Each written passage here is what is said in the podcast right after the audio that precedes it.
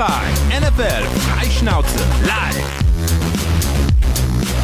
Herzlich willkommen. Es ist Montagabend, es ist 19 Uhr. Wir sind pünktlich und wir freuen uns sehr, mit euch heute einen schönen Abend zu verbringen. Mit mir zusammen hier einmal Stolle. Herzlich willkommen, Stolle.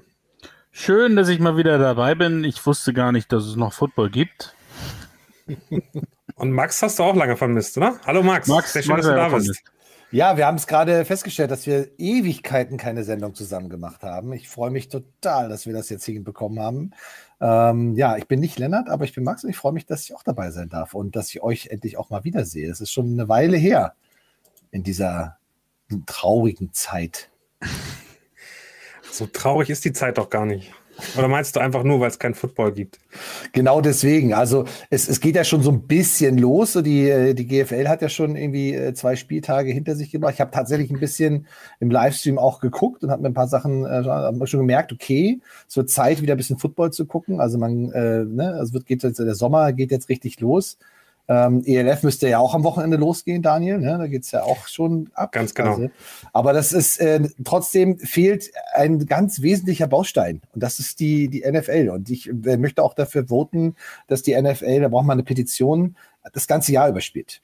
Also, die dürfen es ein, zwei Wochen Pause machen, aber das sollten die Spieler ja schaffen. Ich finde, die können auch zwei Saisons pro Jahr machen. genau, weil, also warum denn nicht? Ne, so eine schöne Summer Season ist doch super. Ja. Sehr, sehr schön. Was machst du, Stolle? Wie verbringst du die Zeit ohne Football am Sonntag? Total entspannt, weil es gibt ja immer noch jede Menge Eishockey. Alles ist gut. und selbst wenn das jetzt, ne, die WM ist vorbei mit einem grandiosen Finale und selbst wenn jetzt die NHL-Playoffs, ähm, die sind noch ein paar Wochen, aber selbst wenn die dann irgendwann durch sind, äh, dann gibt es immer noch, und jetzt weiß ich, wird es vielen von euch echt wehtun, dann gibt es immer noch Baseball. Also, ähm, Baseball. Baseball. Alle so, mhm, okay. Krass. Mir, mir, hat heute einer geschrieben, dass ich mit einem Punkt in einer Baseball-Fantasy-Liga verloren hatte und meine Antwort war, wie, ich spiele noch mit. Also die haben die mich als Leiche noch da drin und mein Team ist so gut, dass ich nur mit einem Punkt verloren habe. Von daher bin ich eigentlich ganz zufrieden damit. Ja. Max, du bist aber footballtechnisch noch voll dabei. Man sieht es an deinem Shirt. Du bist, du siehst gar nichts anderes mehr an. Du hast nur noch NFL-Flag-Shirts äh, an. Was machst du denn da?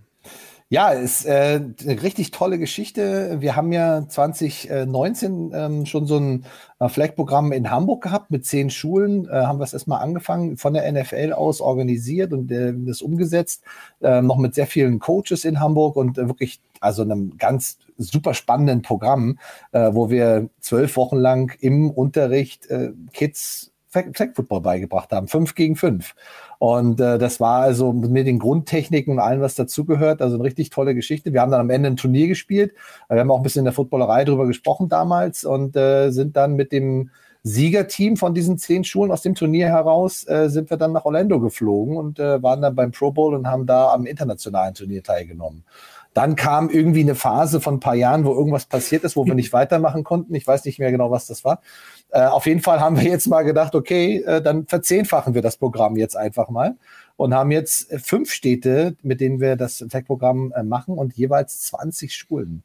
Also wir haben 100 Schulen insgesamt in ganz Deutschland, in denen wir das äh, Fleck-Programm aufbauen mit der NFL und das macht wahnsinnig Spaß. Wir hatten schon die erste Lehrerfortbildung in äh, Düsseldorf letzte Woche. Diese Woche sind wir noch in Berlin, nächste Woche sind wir in Frankfurt und bilden dort die Lehrkräfte aus und dann kriegen die ganz viel Lehrmaterial von uns und Videos und Playbooks und ähm, Equipment natürlich, äh, alles, was sie brauchen, um Flag Football an der Schule zu machen.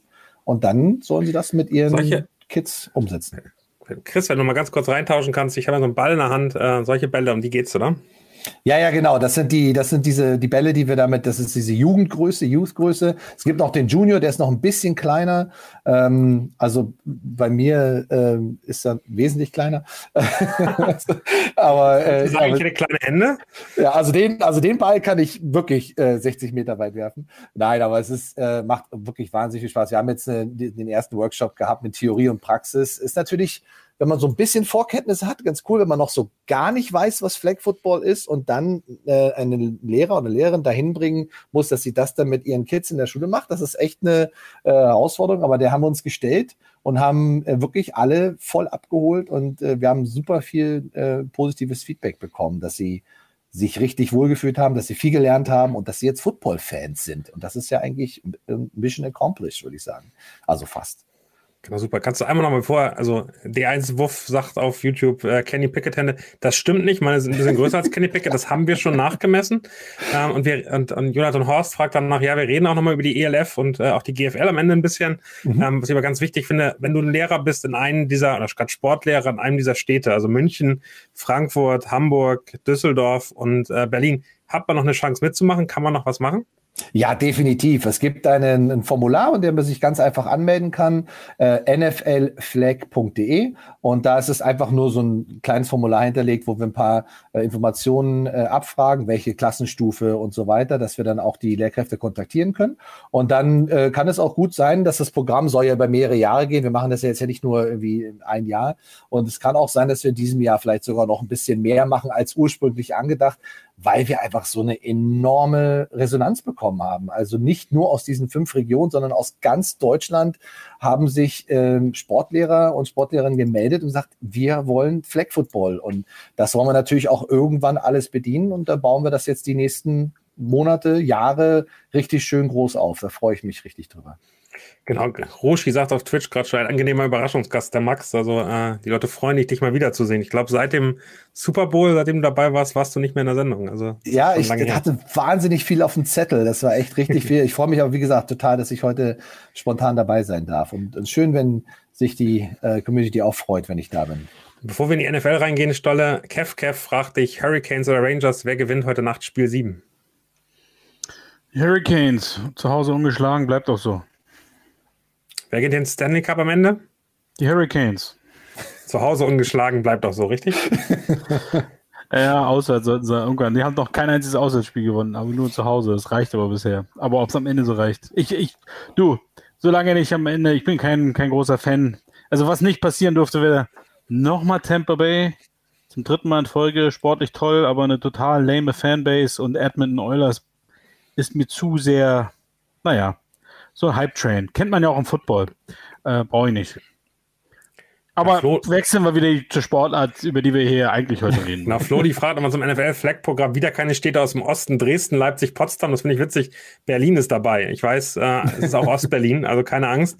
Äh, Potsdam und Berlin ist der Weg da nicht ganz so groß. Ich glaube, wir haben auch Potsdamer Schulen dabei, oder? Ja, Max? genau. Wir, ja, genau. Wir haben auch, auch, auch Anfragen, auch aus Dresden und auch aus anderen Städten bekommen. Nur wie gesagt, ab und zu, also am Anfang ist es gerade diese fünf Regionen. Man muss ja irgendwie erstmal anfangen. Und dann äh, wird es, wie gesagt, sich auch weiter verbreiten. Das werden wir skalieren, das Ganze äh, und äh, umsetzen. Wir müssen natürlich nur immer daran denken, ähm, wir müssen die Lehrkräfte ausbilden. Und das müssten wir am besten immer vor Ort machen. Und dann äh, machen wir das auch in mehr Regionen in den nächsten Jahren.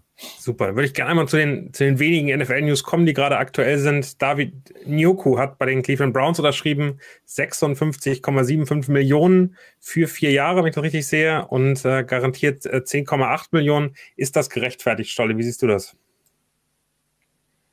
Also ich, ich finde, mit, mit 10 Millionen garantiert ist er ja fast schon ein Schnäppchen heutzutage. Ähm, ich ich finde, das ist angemessen. Also äh, es ist keine, keine, keine Überwaffe, hat sich irgendwie nie zu dem entwickelt, glaube ich, was man sich so erwartet hätte.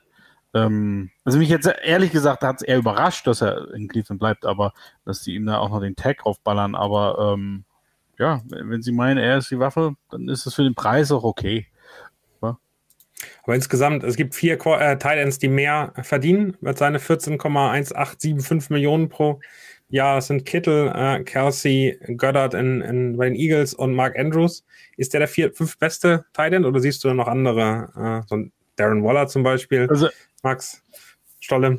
Na, Waller ist auf jeden Fall um Längen besser. Aber ich, ich wollte gerade sagen. Ja, aber hinter diesen fünf, der hier sicherlich jetzt auch irgendwann noch bezahlt wird, für den ist aber kein Geld mehr in, in, in Vegas scheinbar. Ähm, Ähm, aus anderen Gründen vielleicht, na, aber hinter diesen, finde ich, ist dann auch so eine, so eine Lücke. Also, da gibt es so Spieler, die mal ein starkes Jahr haben oder bisher nur ein gutes Jahr hatten. Ähm, finde, da gibt es schon eine klare Lücke hinter denen. Und äh, da würde ich sagen, das ist normal, dass dann irgendeiner mal, ist ja immer so. Also am Ende kriegen, kriegen sie immer mehr Kohle als vorher und irgendeiner ist im richtigen Moment der, der die Kohle macht und im nächsten Jahr ist er aber schon wieder ein armer Schlucker. Ich hätte noch Fryermuth und ich hätte noch Dalton Schulz bei, bei den Cowboys, die ich sagen würde, sind besser als, als Nyoko, oder? Ja, aber Fryermuth hat jetzt eine Saison gespielt, ist vielleicht ein bisschen früh, um zu sagen, der ist besser. Und Dalton Schulz, weiß ich nicht. Also, ich, also da, da würde ich eher noch Tonjen sagen, wenn er noch mal eine zweite Saison so hinlegt. Aber ja, so gehen die Meinungen auseinander. Ich finde es ganz interessant, wie, wie die, die Position sich einfach auch über die Jahre entwickelt hat und was für ein Faktor die, die Position äh, heutzutage auch äh, innehält. Also die, diese Titan-Position ist ja klar, du brauchst ein, Big Target, das wissen wir alle, und die müssen halt einfach so wahnsinnig viel können. Die mussten früher schon viel können, als sie noch an der Linie gestanden haben, fast ausschließlich. Ähm, und halt wirklich die, die gesamte Offensive Line-Welt und die Receiver-Welt beide irgendwie äh, abdecken mussten. Jetzt haben sie noch eine viel weitere, viel mehr Dimensionen, die noch dazukommen. Äh, ich finde es einfach, es sind einfach ganz extreme äh, Athleten auf diesen Positionen, ähm, die es halt auch, es gibt zwar einige Jungs, die die Voraussetzungen haben, aber wirklich dann in der NFL einschlagen und dann wirklich auch so dominieren auf der Position, sieht man halt, dass man die Namen mehr oder weniger an ein bis zwei Händen abzählen kann. Ja? Also das ist schon, ich finde schon sehr beeindruckend, wie sich das entwickelt. Und Joko ist, also ich, ich mag den, ich finde den eigentlich ganz cool, aber irgendwie hat man immer so erwartet, dass da mehr kommt. Also war so mein Gefühl immer, da, dass da noch mehr geht. Also Jetzt kennen wir natürlich nur das, was wir äh, so im, im Spiel und so weiter sehen. Was macht er hinter die Kulissen? Was, was hat er schon gezeigt? Was kann er im Training äh, schon umgesetzt haben? Also die werden schon einen Grund dafür haben, dass sie ihn auch halten wollen und dass er auch ein wichtiger Faktor ist. Der letzte Saison war noch Austin Hooper da. Also ich glaube, das ist auch nochmal eine ganz spannende Frage. Äh, wenn der nicht mehr da ist, also Frage, hat er eine andere Rolle? Ist es ein anderer Typ? Auch da haben wir ja eigentlich gefühlt zwei, zwei ganz starke Tight End Rollen mit dem Blocker und dem, der die sichere Passempfängerroute im Slot dann sein kann teilweise auch mal nicht im Slot, aber das, das sind die wenigsten. Ähm, seht ihr, wie seht ihr die beide? Ist das für euch so ein Gefühl, dass man eigentlich auch zwei Titans brauchen würde oder ähm, kann, kann, ein, kann Joko auch wegen dieser Einzelrolle jetzt mehr Geld verlangen? Also ich persönlich, ich liebe Double Tight. Ja, also weil du halt einfach wahnsinnig viel daraus machen kannst. Wenn du sie beide an die Linie stellst, links und rechts, kannst du die gesamte Defensive Front auseinanderziehen. Das, du, es entstehen einfach zwei mehr Gaps. Das muss die Defense respektieren und äh, das ist also schon mal ein Vorteil. Wenn du die beide jetzt auf eine Seite auch an die Linie stellst, in so einer, man nennt das Wing-Formation, hast du auch unglaublich viele Möglichkeiten, weil du immer noch vier Receiver an der Linie hast mit den beiden Wide Receivers, aber eben eine sehr dominante Laufseite auch hast. Das heißt, wenn diese Faktoren des, des Run-Blockings eben entsprechend vorhanden sind, dann ist das auf jeden Fall nochmal ein, Riesenfaktor. Und dann, wenn du sie auch noch zusätzlich eben als, als Slot-Receiver aufstellen kannst und was nach draußen stellen kannst, hast du, wie gesagt, sehr, sehr viele Dimensionen, was eine, ähm, eine, eine Defense oder ein Defense-Coordinator, wenn die aufs Feld kommen, nicht voraussehen kann. Also er weiß nicht, stellen die sich jetzt links und rechts drauf, sind die beide auf einer Seite oder stehen die als Receiver. Also ich liebe dieses Paket, dieses sogenannte 12 Personnel nennt man das, also ein Running Back, zwei Titans und dementsprechend auch zwei Receiver, äh, weil du einfach unglaublich viele Sachen machen kannst äh, und eine Defense auch echt ähm, ja, overloaden kannst und äh, stretchen kannst. Ich mag das sehr.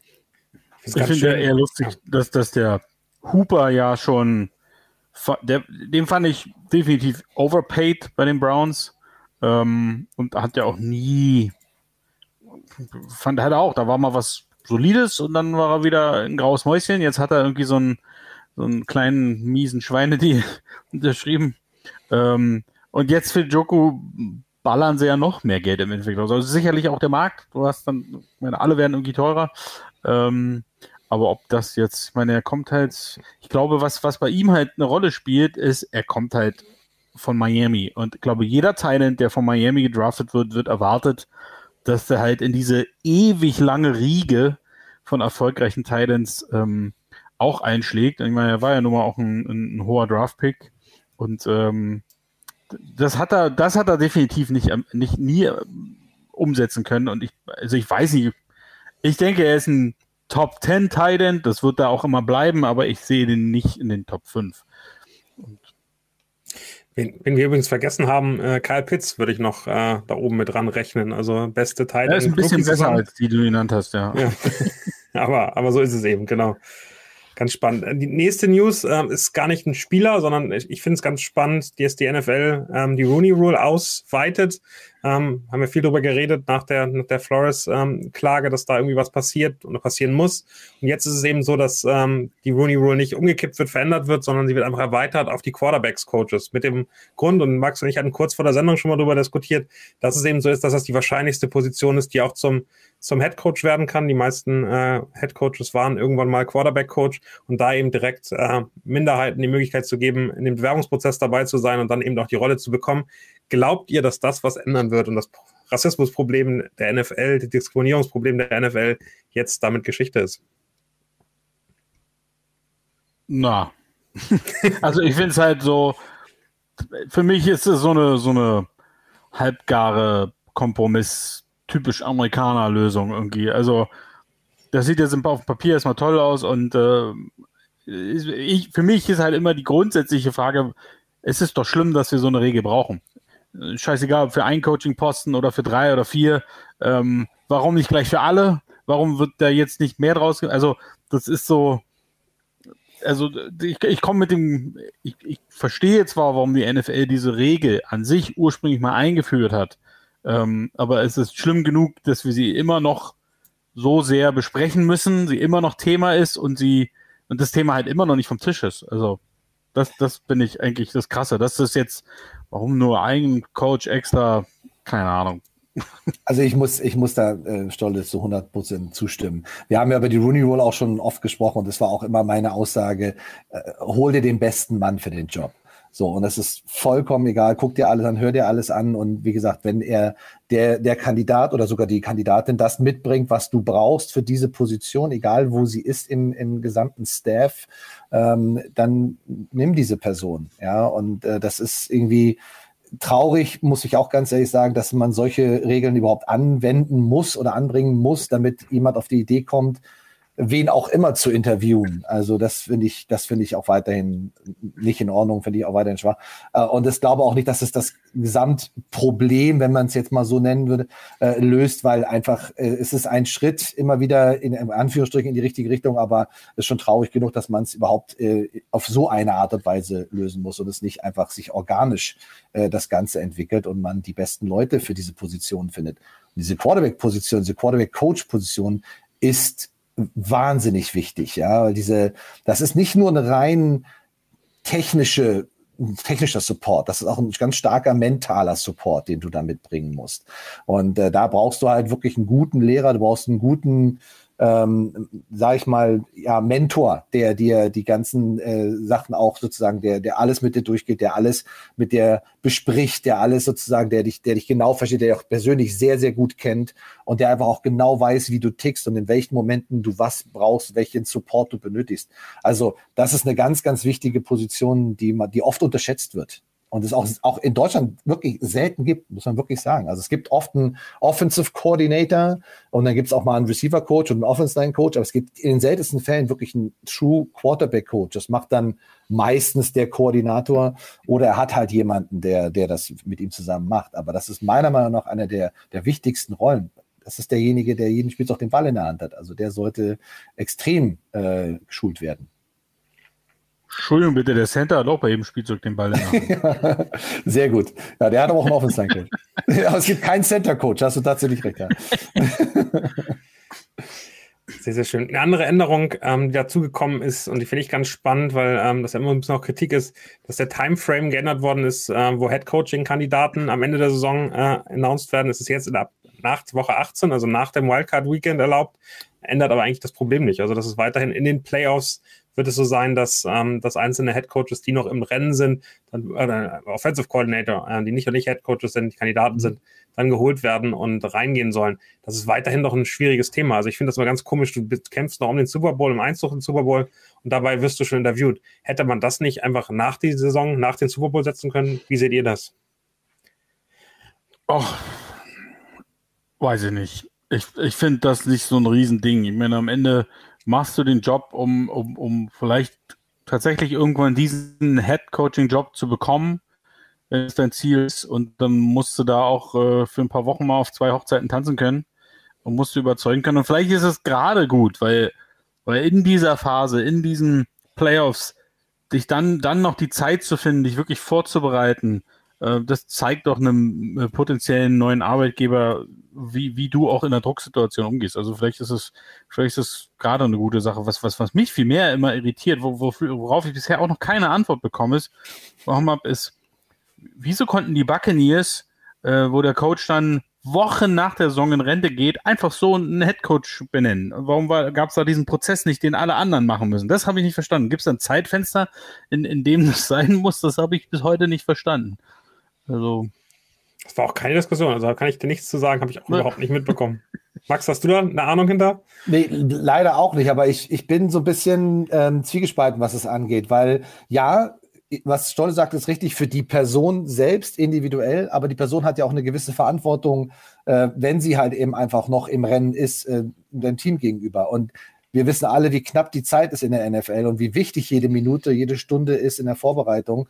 Also ich glaube, dass die, ähm, die Aufgabe, die du halt einfach für die, in der du dich gerade befindest, ähm, meiner Meinung nach eine sehr hohe Priorität äh, haben muss. Natürlich geht es auch um deine persönliche Karriere, aber ich denke immer, habe immer das Gefühl, ähm, das ist, dass es stört, dass es, dass es in dem Moment, wo du wirklich eigentlich noch dein Team auf irgendwas sehr, sehr Wichtiges vorbereitest, was auch immer es in dem Moment dann gerade ist, dass du dann äh, nicht irgendwie mit einem anderen Team irgendwie ins Gespräch gehst. Das ist, das ist, widerspricht mir so ein bisschen. Also ich habe immer so das Gefühl, also wenn man sich irgendwie auch als Spieler irgendwie orientiert oder sonst was, dann sollte man das eine abgeschlossen haben, bevor das nächste beginnt. Aber ja, das ist, also ich kann beide Seiten verstehen, aber für mich ist das immer so ein bisschen so einen bitteren Beigeschmack. Ich sag euch, in, in zehn Jahren spätestens, die NFL weiß ja alles zu vermarkten, da würde es so kommen, dass Coaches, Coachings Spots erst nach dem Super Bowl besetzt werden können und dass es wahrscheinlich ein 14-tägiges Fenster gibt, in dem die, die Coaches gefunden werden müssen, weil dann ist ja, ja schon wieder Combine. Ja, genau. äh, und in dieser Zeit gibt es ein irres Wettrennen und dann wird wahrscheinlich auch noch, so wie bei, bei äh, wenn Highschool-Kids sich entscheiden für welches Team, dann sitzen die auch in ihrem Wohnzimmer in einer Tonhalle mit drei verschiedenen Hütchen ja, genau. und sagen, ich bin der neue Headcoach, der, oh nein, da kann man ein schönes, aber, schönes aber Programm draus machen. Da kann man ein schönes Live-Fernsehen draus machen. Finde ja, schon. Es ist, es ist, super einfach. Wenn du in der NFL was ändern musst, musst du nur Geld dazu bringen. Also wenn wir es vermarktbar machen können, dann kriegen wir alles dahin. Dann werden wir auch plötzlich also kein Thema mit Minority-Problemen haben, wenn wir das schön als äh, Show auf NBC dann äh, vermarktet kriegen. Also sehe ich, sehe ich ähnlich. Hm. Ganz, ganz einfach. Dann lass uns, lass uns zu dem Titelthema kommen. Ähm, wir haben mal wieder das Thema Kaepernick. Äh, ich ich habe auch gesehen, dass äh, schon einige Comments auf Twitter, äh, auf, auf YouTube äh, gesagt haben, nee, nicht schon wieder. Es ist doch eine, eine, eine alte Ente, die, die wieder versucht wird zu beleben. Naja, die Raiders haben es gemacht. Sie haben äh, Kaepernick zum ersten Workout seit sechs Jahren eingeladen. Sie waren zufrieden, sie waren überrascht über seine äh, Wurfarm, das haben wir auch schon öfter mal gehört. Die Kondition ist immer noch gut. Aber die, die große Frage ist, ist das ein Medienthema, wo die Raiders einfach nochmal ein paar Fans äh, mitgewinnen wollen? Oder ist es eine wirkliche Chance? Ich finde das extrem spannend zu verstehen, was, was sie dahinter wollen ähm, und, und auch eine wirkliche Chance hat. Stolle, du hast eine klare Meinung. Wie siehst du das? Na, grundsätzlich glaube ich nicht. Also die Raiders sind eigentlich nie ein Team, also immer das Team gewesen, was auf Deutsch gesagt ein Scheißdreck um die Meinung der Medien oder der NFL in, in New York gibt. Insofern bin ich fest davon überzeugt, dass die Raiders diese Entscheidung getroffen haben, weil sie es wirklich wollen. Ja, äh, weil vielleicht ein Josh McDaniels gesagt hat, ganz ehrlich, was, was sonst noch an Quarterbacks rumschwirrt auf dem Markt, überzeugt mich nicht. Ich, ich suche eine wirklich gute Nummer zwei. Ich brauche hier noch einen Ersatz und lass es uns tatsächlich einfach mal probieren, ob es überhaupt taugt oder nicht. Also ich glaube, da ging es nicht um medialen Krimskrams. Ähm, ich selbst bin aber der Meinung, ich glaube, das passt auch ganz gut zum Titel der Sendung. Also Fakt ist, Colin Kaepernick, brauchen wir nicht drüber reden, was dem widerfahren ist, wie mit ihm umgegangen wurde, ist eine absolute Schweinerei ähm, und kommt hoffentlich in der Form nicht wieder vor. Ähm, aber man, man, muss halt auch irgendwo realistisch sein. Das letzte Mal, dass der NFL gespielt hat, ist, glaube ich, sechs Jahre her. Und ich finde, das ist dann einfach wahnsinnig lange Zeit. Also sicherlich hat sein Körper nicht das Beating abbekommen, was andere, die sechs Jahre gespielt haben, abbekommen haben, überhaupt keine Frage. Aber ich, ich also für mich ist das einfach ein zu großes Zeitfenster. Ich, ich sehe einfach nicht eine realistische Chance, dass er wirklich noch in der NFL nochmal wirklich ankommt. Das ist, finde ich, bei sechs Jahren also kann, kann ich mir nicht vorstellen und das ist eher das, was ich komisch finde. Also es ist ja auch niemand sechs Jahre danach noch zu Brett Favre gegangen und mein Gott, der sieht immer noch aus wie Gott, wie ein Steinemeißel, der Typ. Also das, Wenn das jemand gefragt hätte, wer weiß. Brett Favre ist ja nun auch. Ja, äh, gut, das auch nicht. Aber ganz kurz einmal. Von Rasenmäher runterkommen. Aber das ist eher so, wo ich sage, sechs Jahre sind eine verdammt lange Zeit und ja. da glaube ich nicht, dass das wirklich noch dazu reicht. Ja, gerne einmal an die Community. Äh, wir wollen auch eure Meinung hören. Ich habe gerade schon gesehen, Pat Cooper äh, lese ich gleich auch einmal vor. Gerne auch weitere Meinungen. Max, wie siehst du das? Kann ein Quarterback nach sechs Jahren noch auf NFL-Niveau spielen? Ah, ich, ich tue mich da unglaublich schwer mit. Also, als ich es gehört habe, dachte ich mir so, mh, hm, okay, das hätte auf jeden Fall ähm, spätestens ein oder zwei Jahre nach diesem ganzen Wahnsinn irgendwie passieren sollen. Das wäre schon nicht leicht gewesen. Man darf bei der ganzen Geschichte nicht vergessen, was äh, sechs Jahre NFL-Football bedeutet, die Evolution. Ja, ich meine, gut, es gibt immer noch einen Handoff und es gibt immer noch einen kurzen und einen langen Pass, aber das gesamte ähm, System, die, die Quantität, die Qualität, die Feinheiten, das ist ein, eine Evolution, die ist, das sind, das sind Riesensprünge auch, ja. Ich glaube nicht, dass das nicht ähm, umsetzen kann. Also vielleicht nicht als, natürlich nicht als, also meiner Meinung nach nicht als Starting Quarterback, aber man könnte mit ihm durchaus ähm, so wieder ein spezielles Paket schnüren. Und äh, da muss man aber genau wissen, inwieweit er wirklich auch natürlich von der körperlichen Fitness, wie, wie gut er drauf ist und ähm, was er auch natürlich äh, noch mitbringt. Das ist ganz klar auch von seinem Speed her. Der wird ja sicherlich nicht irgendwie sechs Jahre lang irgendwie äh, konstant auch in der Leichtathletik immer voll, voll, also wird sicherlich was getan haben, keine Frage. Ähm, aber er wird sicherlich nicht so auf NFL-Niveau, Vorbereitungsniveau trainiert haben. Äh, was ja dann nochmal eine ganz andere Welt ist. Ähm, aber ich könnte mir gut vorstellen, dass man mit ihm ein ganz interessantes Paket schnüren kann. Und jeder Coach hat es in der Schublade. Jeder Coach hat es in der Schublade, was er gerne machen möchte mit einem Spielertypen wie äh, Kaepernick, ähm, was er sich aber nicht traut. Also nicht traut zu spielen, jemand nicht mit seinem Starting Quarterback. Und äh, deswegen könnte ich mir das echt ganz gut vorstellen, wenn, wenn er diese Checks äh, besteht und wenn er den, äh, den Anschluss auch mh, mm, ja, taktisch schnell findet, das ist wirklich nicht leicht, das darf man nicht unterschätzen, dann könnte ich mir vorstellen, dass man den vielleicht durchaus auch in den ein oder anderen Paketen sehen könnte. Ob es jetzt ein oder zwei oder drei Spielzüge sind äh, pro Quarter, pro Halbzeit, kann ich nicht einschätzen, aber der bringt eine Dimension mit, wenn er die körperliche Fitness hat. Du meinst das erweiterte Tim Thibault Playbook?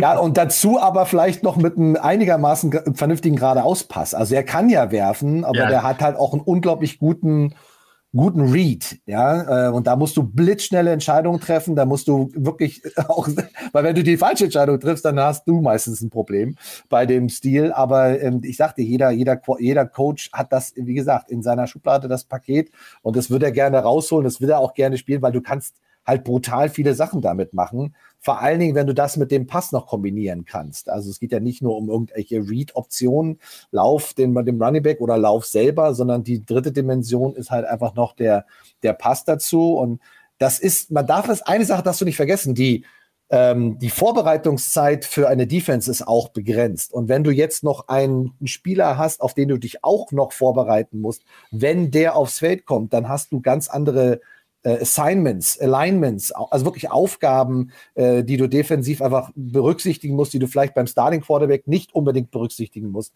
Also es nimmt dir einfach noch zusätzliche Vorbereitungszeit. Ähm, insofern ist es manchmal gar nicht verkehrt, den zu haben und auch im richtigen Moment zu bringen und dem nächsten Gegner auch ein bisschen Zeit von seinem Training, von seiner Vorbereitung wegzunehmen. Klingt wie Newton, mich auch, was Newton bei den Panthers jetzt Ja, ja. Ich frage mich auch andersrum, was ist die Motivation für Colin Kaepernick? Natürlich wird er die Motivation über Jahre gehabt haben, ich gehöre in diese Liga, ich möchte unbedingt wieder in dieser Liga, aber ich frage mich auch, hat, hat er wirklich sechs Jahre danach noch, noch diese, will er das noch so sehr wissentlich, dass er nicht als Starting Quarterback arbeiten wird? Ähm, wissentlich, dass es in mhm. jedem Stadion, das gilt natürlich genauso für die Raiders, aber wie gesagt, denen ist das völlig wurscht, in jedem Stadion Leute geben wird, die keinen Bock auf ihn haben, äh, die dann auch äh, und wenn es nur über Social Media ist, äh, ihre Dummheiten von sich geben. Ja. Ähm, also das, das gehört ja einfach dazu. Wie gesagt, den Raiders ist wurscht, aber auch ein Kaepernick ja. muss ja damit umgehen können. Und du als Team, als Mitspieler musst auch damit umgehen können, dass der Spieler, obwohl er vielleicht gar nicht oder nur drei, vier Plays im, im, im Spiel macht, wesentlich mehr Aufmerksamkeit generiert als vielleicht Spieler, die eine wesentlich größere Rolle spielen. Gar nicht mal wegen seines Plays, sondern ne, wegen der Geschichte mhm. und so weiter mhm. und so fort. Also da hängt schon eine Menge dran für, für, für alle und viele Fragen für alle. Ich bin, ich bin tatsächlich echt wahnsinnig gespannt, weil so, so richtig wie du schon sagst, ich kann mir das sehr gut vorstellen. Der, der passt da auch sehr gut rein in so einen Spieler. Und ich meine, ganz ehrlich, der Kaepernick hat vor sechs Jahren schon so gespielt, wie wir jetzt die Hälfte der Quarterbacks spielen sehen. Ähm, das, das haut alles hin, aber ob das, ob er das Commitment hat, ob, ob, ob, ich meine, der hat ja nun mal in den letzten Jahren viele Dinge getan, die nichts mit Football zu tun hatten, die verdammt wichtig waren und sind und äh, wahrscheinlich wesentlich wichtiger als Football. Ähm, definitiv wesentlich wichtiger als Football. Also, das würde mich auch mal interessieren. Was ist sein. Seine Motivation. Seine ja. Motivation. Wo, wo, wo will er hin? Warum jetzt? Kann man genau also sagen. Also, ich glaube, dass er seit, seit Jahren dieses, dieses, diesen Urge hat, diese, diese, dieses Gefühl, dieses unfinished Business. Ja, also ist meine, meine Meinung. Du hast einfach dieses, es war auch so dieses Alex Smith-Syndrom. Also du bist eigentlich bist du verletzt und du, eigentlich bist du, ist das dein Karriereende, aber irgendwie hast du diesen inneren Motor, der dir immer wieder sagt, äh, komm, du kannst das noch du, du, äh, da fehlt noch was. Also das, das, das kann es noch nicht gewesen sein. Und ich kann es auch noch. Ähm, also ich glaube, das ist äh, stärker als äh, jeder, jeder Deal, jeder Contract ist eben diese innere, dieser innere Motor eines, eines Footballspielers, der sagt so, ich, äh, ich, ich, ich möchte noch mal, ich kann, ich kann das noch und ich will das auch noch. Dass man dann häufiger dann auch äh, vom Gegenteil dann leider überzeugt wird. Das ist auch leider ein Fakt. Aber ich könnte mir gut vorstellen, dass das seine Hauptmotivation ist, zu zeigen, dass, äh, ich meine, es ist ja auch keine sportliche Entscheidung gewesen, muss man auch dazu sagen. Er hat Highlights gehabt, aber er hat auch Spiele gehabt, wo man gesagt hat, so, uh, okay, krass. Ähm, die letzten zwei Jahre waren nicht mehr ganz so stark wie, genau, die, wie, die, ja, wie, die, wie die Super Bowl-Saison oder ja, ähm, genau. die Saisons davor, wo er teilweise die meisten Yards pro Liga, glaube ich, sogar hatte oder die meisten Touchdowns. Also der war ja wirklich unglaublich äh, ja dynamisch, als, als er noch danach mehr gelaufen ist. Der war ähm, sehr, sehr electrifying. Der war, der hat wirklich eine Menge äh, auch Plays gemacht, wo, wo alle gesagt haben, wow, ne? Also es war eine Menge. Aber, aber es hat halt irgendwann wieder die NFL eine Antwort darauf gefunden. Und äh, deswegen ist, ist, ist es dann auch weniger geworden. Aber jetzt ist es irgendwie wahrscheinlich in seinem Kopf noch drin, dieses das Gefühl des Unfinished Business. Ich, die Community ein bisschen reinholen. Da war ja schon ganz viel von euch dabei. Pat Cooper sagt, Mark Davis hatte schon vor zwei, drei Jahren sich jedes Jahr für Cap ausgesprochen. Meiner Meinung wollte Mark ihn jetzt mal sehen. Meiner Meinung nach ging es nie um Hype, sondern um echten Willen. Ähm, ganz spannend. Ich glaube aber, mhm. dass die, dass die Raiders auch eine Marketing-Idee dahinter haben können. Also die haben im letzten Jahr ähm, einige äh, medial nicht ganz glückliche Auftritte gehabt, äh, teilweise selbstverschuldet, teilweise auch einfach mit Pech und äh, Spielern, die, äh, die dumme Dinge gemacht haben. Ähm, tragische Coaches. Dinge gemacht haben. Oder genau. Coaches. Genau, Coaches war dann fast schon mehr Organisation, aber da ist eben ja. viel passiert, was, was glaube ich auch die, die Organisation angestrengt hat. Und damit könnte er natürlich im dann auch Las Vegas ist noch deutlich äh, liberaler als andere, als andere Städte natürlich schon noch mit Kaepernick, glaube ich, gut was reinholen. Ähm, werden damit eins der bestverkauftesten Tick, äh, Trikots in den ersten, ersten Wochen und Monaten auf jeden Fall haben. Also auch sowas kann ja, kann ja prinzipiell ein interessanter äh, Teil sein. Und die Raiders wollen ja auch gerne gehasst werden. Also ich meine, Max, du bist Raiders-Fan, so wenn ich das richtig Ja, die mochten das immer schon. Die, die, sind früher schon immer mit, mit dem Pelzmantel aus dem Bus ausgestiegen und da wusste der Gegner schon, dass sie verloren haben. Ja, also das war, das, das fanden die immer super. Die waren immer die Bad Boys. Ne? Da sind immer viele gelandet, aber äh, wird jetzt Kaepernick nicht als Bad Boy bezeichnen. Aber ähm, das ist auf jeden Fall ein äh, ein Image, was die Raiders schon immer gehabt haben, aber eben eher so dieses, es ist uns egal, was Stoll auch gesagt hat, es ist uns egal, was alle anderen denken. Wir machen unser Ding. Ähm, und selbst wenn es einen Anteil an Marketing gibt, äh, ist der Hauptanteil das Sportliche. Das ist meine Meinung. Also man holt da jetzt nicht jemanden rein und äh, kreiert nicht diesen Hype, äh, wenn man jetzt nicht wirklich ein Interesse daran hat oder eine Idee hat, wie man diesen Spieler ähm, für sich, also wie er einen Vorteil bringen kann für die eigene, für die eigene Mannschaft. Not Dear Sale sagt, äh, wie viele Quarterbacks haben die Raiders unter Vertrag? Zu viele. Ich habe gerade mal geguckt. Hinter Derek Carr ist ja noch Nick Mullins, ähm, der auch nie so richtig, richtig gut performt hat bei den 49ers. Jared Stidham, der auch äh, bei den Patriots nicht richtig angekommen ist, hat jetzt seinen, seinen äh, OC als Head Coach. Und Chase Garbers, den Namen sagt mir gar nichts. Ich weiß nicht, Stolle wird ihn kennen äh, und mir auch sagen können, wie viele College-Touchdowns äh, er hatte. Aber es sind ja alles keine Namen, die irgendwie relevant sind, oder? Ah, ich finde ich find Mullins gar nicht so übel. Ich fand, der hat sich bei den 49ers durchaus ähm, solide schlagen können, hier und da. Und äh, dass der Stidham mitgeht, ja, das ist ja so ein klassischer Move. Ja, es ist ja so oft passiert, dass, dass, dass ein Quarterback äh, oft sind es dann die Quarterbacks mitgehen zu einem neuen Coach, Schrägstrich mein alter Coach, einfach um einen zu haben, der das System kennt, ja. äh, der auch im, im, im Quarterbacks Room helfen kann. Ja. Ähm, und dass er da jetzt nicht den Heuer nimmt, der wahrscheinlich einfach in New England schon so fette Wurzeln geschlagen hat, dass sie den aus dem Raum nicht mehr rauskriegen. Ähm, sondern in Stidham, ich glaube nicht, dass der in irgendeiner Form eine Konkurrenz für Carr ist. Ähm, ja, also in dem Quarterback Room wäre definitiv Platz, finde ich, für einen Kaepernick. Das ist auf jeden Fall. Und äh, ist halt wirklich, wie Max sagt, am Ende die Raiders sind just win, baby. Ist scheißegal, ja. wie. Das waren schon ja. immer die Raiders, die waren die ersten, die einen schwarzen Headcoach hatten, die ersten, die einen Hispanic Headcoach hatten, die ersten, die eine Frau hatten in der Führungsposition. Also den Raiders war es immer egal. Es ging nur darum, erfolgreich zu sein. Hm. Na, Horus sagt, ich würde es so feiern, wenn Cape zurück in die NFL kommt. Ich glaube, bist du nicht alleine. Ähm, Chris Gissert als Back Backup und Mentor taugt er sicher. Er hat den Dual Threat Quarterback schon gegeben, als er nicht Mode war. Und äh, Pat Cooper ergänzt nochmal, er sieht seine Rolle wie Mariota letztes, vorletztes Jahr. Genau. Ist natürlich aber ein ganz anderer Coach, oder? Also Josh McDaniels habe ich jetzt nicht im Kopf, dass der so Trick-Plays mit zweitem Quarterback macht, hat er immer Brady, aber der hat auch ich, wirklich durchgehend. Nein, ich, ich sag dir nochmal, jeder Offense-Coordinator hat das in der Schublade, aber er holt es nicht raus, solange er nicht die Personen dafür hat. Okay. So, und das ist einfach der, das Ding. Und äh, aber jeder, also ich, also ich als Offense-Coordinator, ich liebe das, äh, so, so Packages auch mit äh, zweiten äh, Quarterbacks zu machen und denen auch eine eigene Dimension zu geben, eine eigene, einen eigenen Kosmos zu geben, weil wo sie sich auch voll drauf konzentrieren können. Ja, also Stidham, der wird der klassische, ein klassischer Backup sein mit dem System, so wie es dann gespielt wird. Und dann vielleicht ein bisschen reduziert, vielleicht sind es dann 60, äh, 70 Prozent. Ähm, aber das, was ein Kaepernick mitbringt, ist halt eine komplett andere Dimension. Und das ist etwas, ähm, wo du auch, ähm, auch, wo auch andere Spieler enorm heiß drauf sind und äh, sich auch freuen, wenn solche Dinge dann passieren. Das ist ja meistens nur so ein One-Play, so ein In-and-Out. Mehr ist das ja nicht. Ja? Also gehst drauf, hast einen Shot, manchmal baust du das zwei, dreimal vorher auf und dann im richtigen Moment äh, ne, kommt äh, dann die entsprechende Täuschung und den, äh, was äh, der Wiederholung vorausgegangen ist. Also das ist etwas, was äh, ich, wo ich auch sehr gespannt drauf bin und ich würde mich auch freuen, ihn zu sehen. Und man wünscht es sich ja auch gerade nach dieser ganzen äh, Geschichte, diesem ganzen Drama, was Dollar auch schon angesprochen hat, dass es in irgendeiner Art und Weise ein leichtes Happy End gibt und wenn es nochmal eine erfolgreiche Saison ist oder sonst was, also ich würde, ich würde mich freuen ihn. Sehr, sehr gut, genau. Arno Dübel versucht, äh, die Likes hier zu steigern. Äh, äh, einmal ein Cham in deine Richtung, Arno, super, super schön. Ähm, wir freuen uns, äh, einmal nochmal Köpi genannt zu haben als, als Partner. Die sind auch nächste Saison bei uns dabei, sind treuer, treuer Partner. Ähm, also stößt gerne an, äh, genießt den Abend, äh, das auf jeden Fall. Ich würde gerne noch einmal ähm, gucken, äh, was Jeremy Denton gesagt hat. Cape ist mir lieber als Nathan Peterman, dass Nathan Peterman überhaupt noch der Name genannt wird, finde ich schön. Ähm, und Lukas Schreivogel sagt, Kaepernick kann maximal das Maskottchen sein für die Raiders. Das glaube ich nicht. Ich glaube, das der, hat schon, der hat schon mehr drauf, als, äh, als nur nett äh, zu winken.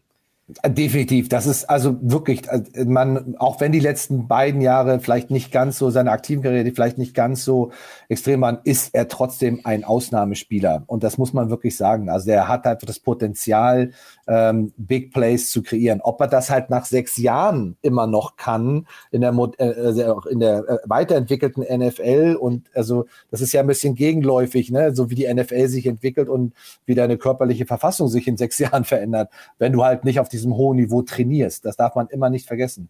Aber ich glaube, als Nicht-Starting-Quarterback und äh, ready zu sein und auch in der, auch während so einer Saison noch zu wachsen, zu sehen, was da noch geht, glaube ich, das wird mehr als das Maskottchen.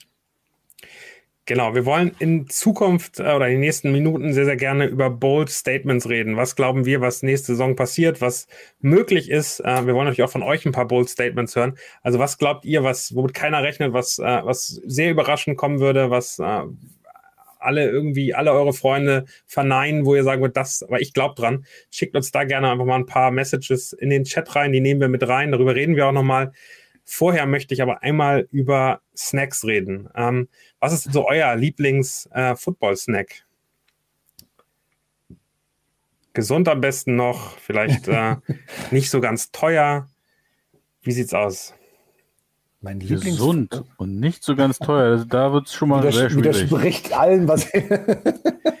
Weil, äh, was wir gefunden haben, hatten wir auch schon in der Sendung und ich habe äh, ich, ich hab mal was mitgenommen. Das ist so meine neue Snackgröße hier. Wenn man mal guckt hier, nimmt er, macht er scharf. Schöner 1 Kilo Kokosraspeln. Nicht gesüßt. Also ich dachte, das wäre Weißkraut. Nee, sind Kokosraspeln, super cool. Kann man morgens ins Müsli tun, kann man aber auch einfach so essen von Koro. Und Koro ist ein äh, Anbieter, mit dem wir jetzt schon etwas zusammenarbeiten, weil die einfach echt sensationell sind. Haben riesige, riesige Größen, wirklich ein Kilo, 500 Gramm von Snacks. Zahlst du dann auch irgendwie 10, 12 Euro. Äh, aber dafür kriegst du es direkt gefühlt vom Bauern, vom äh, Produzenten. Es ist nicht irgendwie über einen, äh, einen Einzelhandelspartner noch, der es dann nochmal teuer macht. Äh, man kann es mitnehmen, äh, kann es online bestellen. Ich glaube, es gibt es auch in, bei DM schon, gibt es auch bei Rossmann, glaube ich, ähm, aber am einfachsten eigentlich über das Online-Portal coro.de äh, zu kaufen. Nee, DM und Alnatura-Filialen sind es. Ähm, ich nehme alles zurück. Und da gibt es eben so coole Sachen wie gefriergetrocknete Himbeeren, teilweise auch irgendwie mit, mit, ähm, mit weißer Schokolade noch drumherum, ja. äh, gefriergetrocknete Erdbeerscheiben, alles so Snacks, die man normalerweise nicht essen würde, die aber viel gesünder sind als das, was man äh, sonst im Supermarkt kaufen kann. Und mit, und mit uns könnt ihr sparen. Es gibt einen Rabattcode Footballerei sind 5% äh, und lohnt sich auf jeden Fall. Und es ist nicht coro.de, sondern corodrogerie.de sehe ich hier gerade noch. Also mhm. äh, für alle, die im Podcast sind, corodrogerie.de. Einfach Footballerei, alles groß geschrieben eingeben, spart ihr 5% und habt für nicht nur die Football-Saison die perfekten Snacks, die auch ein bisschen länger halten. Cool, lasst uns gerne weitermachen. Stolle, willst du mit dem ersten Bold Statement anfangen? Es ist natürlich erstmal äh, hart, also tut mir nichts gegen dich, Max, ja, aber es, eigentlich war hier jemand anders eingeplant, der ähm, nur halb so gut aussieht wie du, aber der definitiv doppelt so krasse äh, Predictions abgibt und äh, meine erste Prediction wäre eigentlich, dass keine der Predictions von, von Lenny jemals eintreten wird. Ah, die müssen wir noch vorlesen, Daniel. Die von Lenny müssen wir auf jeden Fall noch vorlesen. Ne? Die, machen wir äh, die, können, die sollten wir auf jeden Fall, aber die heben wir uns natürlich auf. Das Beste zum Schluss. Ähm, genau. bevor, also, bevor, du loslegst, noch einmal ganz kurz die Kommentare rein. Black Mamba sagt, von Kore sind Wasabi-Nüsse im Teigmantel sein, sein großer Favorit. Kann ich auch empfehlen, habe ich auch schon probiert. Kriegst du auch direkt ein Kilo von. Für 14 Euro so circa, aber sensationell. ähm, und äh, Fixi, ähm, Nachnamen ja. spare ich mir, steckt da kein Finn Kliman dahinter. Nein, tut er nicht. Also das ist eine Firma aus Berlin, kein Finn Kliman, können wir sicher, sicher festhalten. So, jetzt können wir loslegen. Okay, also wir lassen, wir lassen Lenny, das heben wir uns für den Schluss auf, ähm, weil dann ist er vielleicht doch irgendwann online. Der ist ja irgendwo auf der Autobahn hängen geblieben. ähm, also meine, meine erste Bold Prediction ähm, muss natürlich mit den Packers zu tun haben. Aaron Rodgers wird die wenigsten Yards in einer verletzungsfreien Saison äh, in seiner Karriere werfen und die Packers werden trotzdem eine Top 5 Offense haben. So, jetzt wollte er dazu wahrscheinlich auch noch eine kleine Erklärung haben. Richtig. Ähm, also es gab natürlich die eine oder andere Saison äh, verletzungsbedingt, äh, aber von, von, von, von dem, was er sonst gespielt hat, ich glaube, das Minimum waren irgendwas 3800 Knips Yards. Ähm, es ist durchaus annehmbar, dass er da drunter bleiben wird. Äh, wir wissen ja alle, wie die Wide Receiver Situation in Green Bay ist. Ähm, was jetzt nicht heißt, meiner Meinung nach, dass die Packers plötzlich nur noch 2000 Yards Passing haben werden. So schlimm wird es noch nicht sein. Ähm, es gab tatsächlich, seitdem Rogers Quarterback Starter ist, nicht einmal ein Rookie mit mehr als 38 Catches. War sicherlich auch der Grund. Zum einen mag er ja nicht unbedingt zu Rookies werfen. Da hat er nicht so ein so, so ein Grundvertrauen in die Jungs. Äh, zum anderen hat er aber auch immer mindestens eine andere Waffe gehabt. Das ist ja dies Jahr nicht so, also gehe ich mal davon aus, dass, äh, dass mehr als acht Catches sein werden. Hm? Hat doch Sammy Watkins. Ja, Sammy Watkins ist ja, da wirfst du einmal im Spiel einen Ball hin. Also ähm, nur den ersten drei du einmal tief und dann irgendwann tut er sich weh zur Hälfte der Saison. Und also da, da, muss man ja mal realistisch bleiben, was Sammy Watkins jetzt wirklich für, für so eine Offense bringt. Aber grundsätzlich glaube ich, dass, dass die Offense Davante Adams kannst du nicht einfach ersetzen, aber diese Offense ist, Problem, ja. ist auch, sage ich jetzt mal, so kreativ aufgestellt, dass es durchaus äh, Receiver geben wird, die sehr, sehr ordentlich äh, aussehen werden. Ich bin gespannt auf, auf, auf Amari Rogers. Ich glaube, der wird eine, ja. eine, sehr spannende Saison spielen. Aber trotzdem, wie gesagt, kann ich mir gut vorstellen, dass wir irgendwo bei dreieinhalb, 3800 Yards landen, Passing. Äh, andererseits haben die Packers aber vielleicht in diesem Jahr tatsächlich das beste Running Back Duo der NFL. Also ich glaube, die Browns sind da auch nicht so schlecht aufgestellt. Ähm, aber ich finde, äh, die beiden Jungs, die die Packers da am Start haben, sind brutal, sind Bombe und vor allen Dingen ist mittlerweile also ich will einfach sehen, dass wir, dass wir noch mehr Dylan sehen. Ich will noch mehr Dylan sehen. Ich will noch mehr von dieser Maschine sehen, ähm, den wir vor ein paar Jahren, als er gedraftet wurde, im, im, im legendären Jordan, Jordan Love Draft, da ist der so ziemlich untergegangen und natürlich war gleichzeitig die Frage, was wollen die mit dem? Genau das wollen die jetzt mit dem. Ja. Das hast du zwei brutal geile Runningbacks, völlig verschiedene Spielertypen und ich glaube, dass die, dass das Laufspiel der Packers äh, extrem stark sein wird. Neben der Tatsache, dass die Defense äh, äh brutal aussieht auf dem Papier. Ähm, das jetzt. ist meine äh, Prognose. Also ich, ich ich finde die gar nicht so, so bold. Ich finde die sehr realistisch, muss ich ehrlich sagen, Stunde. Das finde ich ganz äh, super, auch super analysiert. Also du bist, du kennst dich mit den Packers ganz gut aus, glaube ich. Ne? ähm, nein, aber das, was bei der Sache äh, auch ganz wichtig ist, der äh, Quarterback, das wissen wir ja alle, die Statistiken, ne? wenn er jetzt einen lateralen Pass zu seinem Receiver wirft und der läuft für 60 Yards, hat dann 60 Yard Pass geschmissen.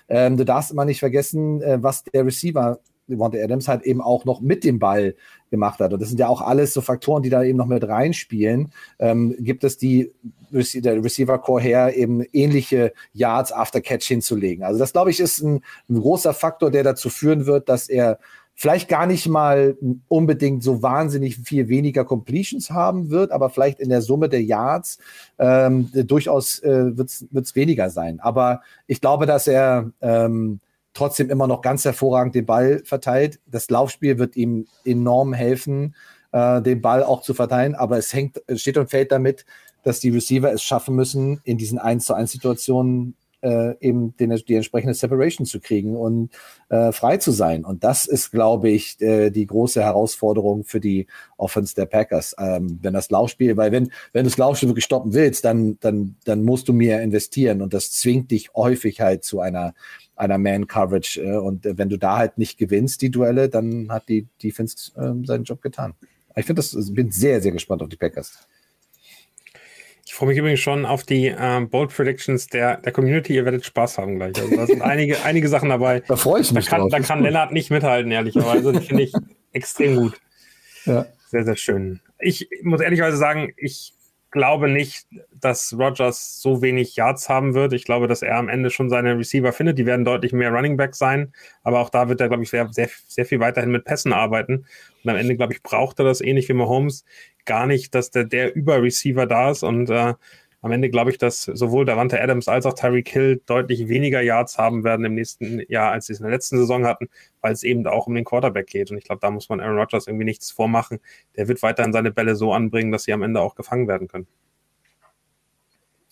Wenn die Separation da ist, wenn dir nicht, also es ist ein Riesenunterschied, ob du alleine stehst und Ball fängst oder dir jemand dabei in den Nacken haucht. Also das ist, ja, das ist ein Riesenunterschied. Und du brauchst eben diese ein, zwei Yards, ne? Und das ist halt, äh, das, also er wird den Ball dahin bringen, aber genau, ja, es ist, wird, wird, wird sehr spannend werden. Auch wie die Running Backs, wie du sagst, wie die Running Backs ins Passing Game involviert werden, wird auch interessant. So, hau mal einen raus, Dani. Ich will jetzt hören, was die Community sagt. Du willst äh, einfach eine Community direkt haben. Ja, klar, direkt. Jonathan Horst sagt, weder Chiefs noch Buccaneers packen die Playoffs. Dafür haben beide New York Teams einen Winning Record. Oh, okay. Okay. Direkt, direkt zwei. Also, das ist ein Double Dare. also bei den Chiefs kann ich noch verstehen, an der Division, äh, dass man sagen kann, die, vielleicht packen die die Playoffs nicht. Aber die Buccaneers, seht ihr da Konkurrenz? Mm, jein. Also, also tatsächlich würde ich es fast eher um, umgekehrt sehen. Also ich, ich finde, dass zu viel Hype auf die Chargers kommt, auf die Broncos, auch ein bisschen auf die Raiders ähm, und glaube ich unterschätzt wird, was die Chiefs da am Start haben und dass sie vor allen Dingen in die Defense wahnsinnig viel investiert haben im Draft.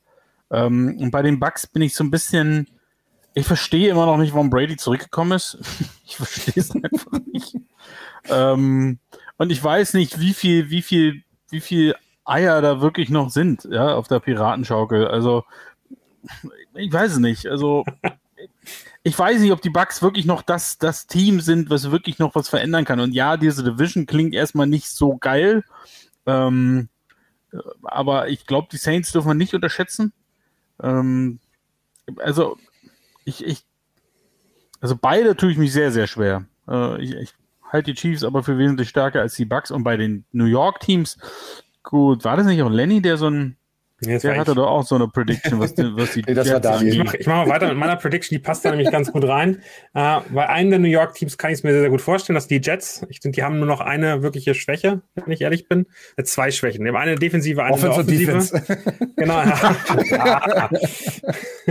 aber, aber die Giants, die kann ich mir nicht bei dem Winning Record vorstellen. Äh, dafür sind die zu stark im Rebuild und äh, neuer Head Coach. Und ich glaube, das braucht, das braucht noch äh, etwas Zeit. Aber wenn, sich, wenn man sich die Offense mal anguckt, Zach Wilson ist wirklich spannend, wie der sich entwickelt. Der hat so zwei, zwei Themen, die mir ich, die ich schwierig finde. Die eine ist, äh, der braucht sehr, sehr lange, um den Ball loszuwerden, hat deshalb auch relativ viele Sacks in seinen Spielen gehabt, weil er einfach überdurchschnittlich, also teilweise irgendwie meist in den letzten fünf äh, Quarterbacks in der jedem Spieltag sozusagen den Ball äh, losgelassen haben, die Zeit relativ hoch. Und das andere ist eben, dass er auch äh, seine, seine Bälle relativ schwach anbringt.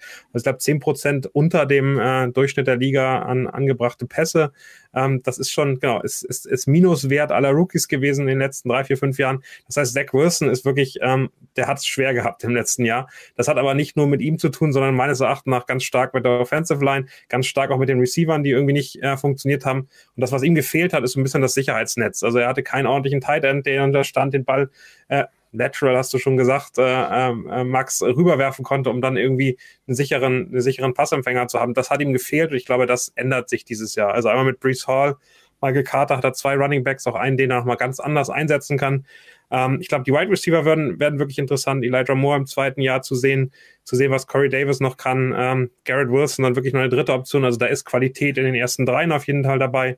Braxton Berrios ist immer noch da als, als Slot Receiver ähm, den, den er einsetzen könnte. Und ich finde eben dann eben auch nochmal ähm, bei den Titans mit Usoma und Conklin wirklich deutlich stärker und, ähm, und die O-Line, ich glaube, da geht mehr. Also ich glaube, das wird sich nochmal wirklich gut entwickeln. Ähm, die Erwachsenen, alle Mackie Beckton ist wieder da. Also ich glaube, dass die Offense der Jets einfach deutlich stärker sein wird und, und wir werden, werden wirklich schnell erkennen, wie Wilson da ist. Und wenn der nicht funktioniert in den ersten drei, vier Spielen, dann kann ich mir auch vorstellen, dass nicht Joe Flacco kommt, sondern dann nochmal ein anderer Quarterback gefunden wird. Also das ist ein bisschen das Gefühl.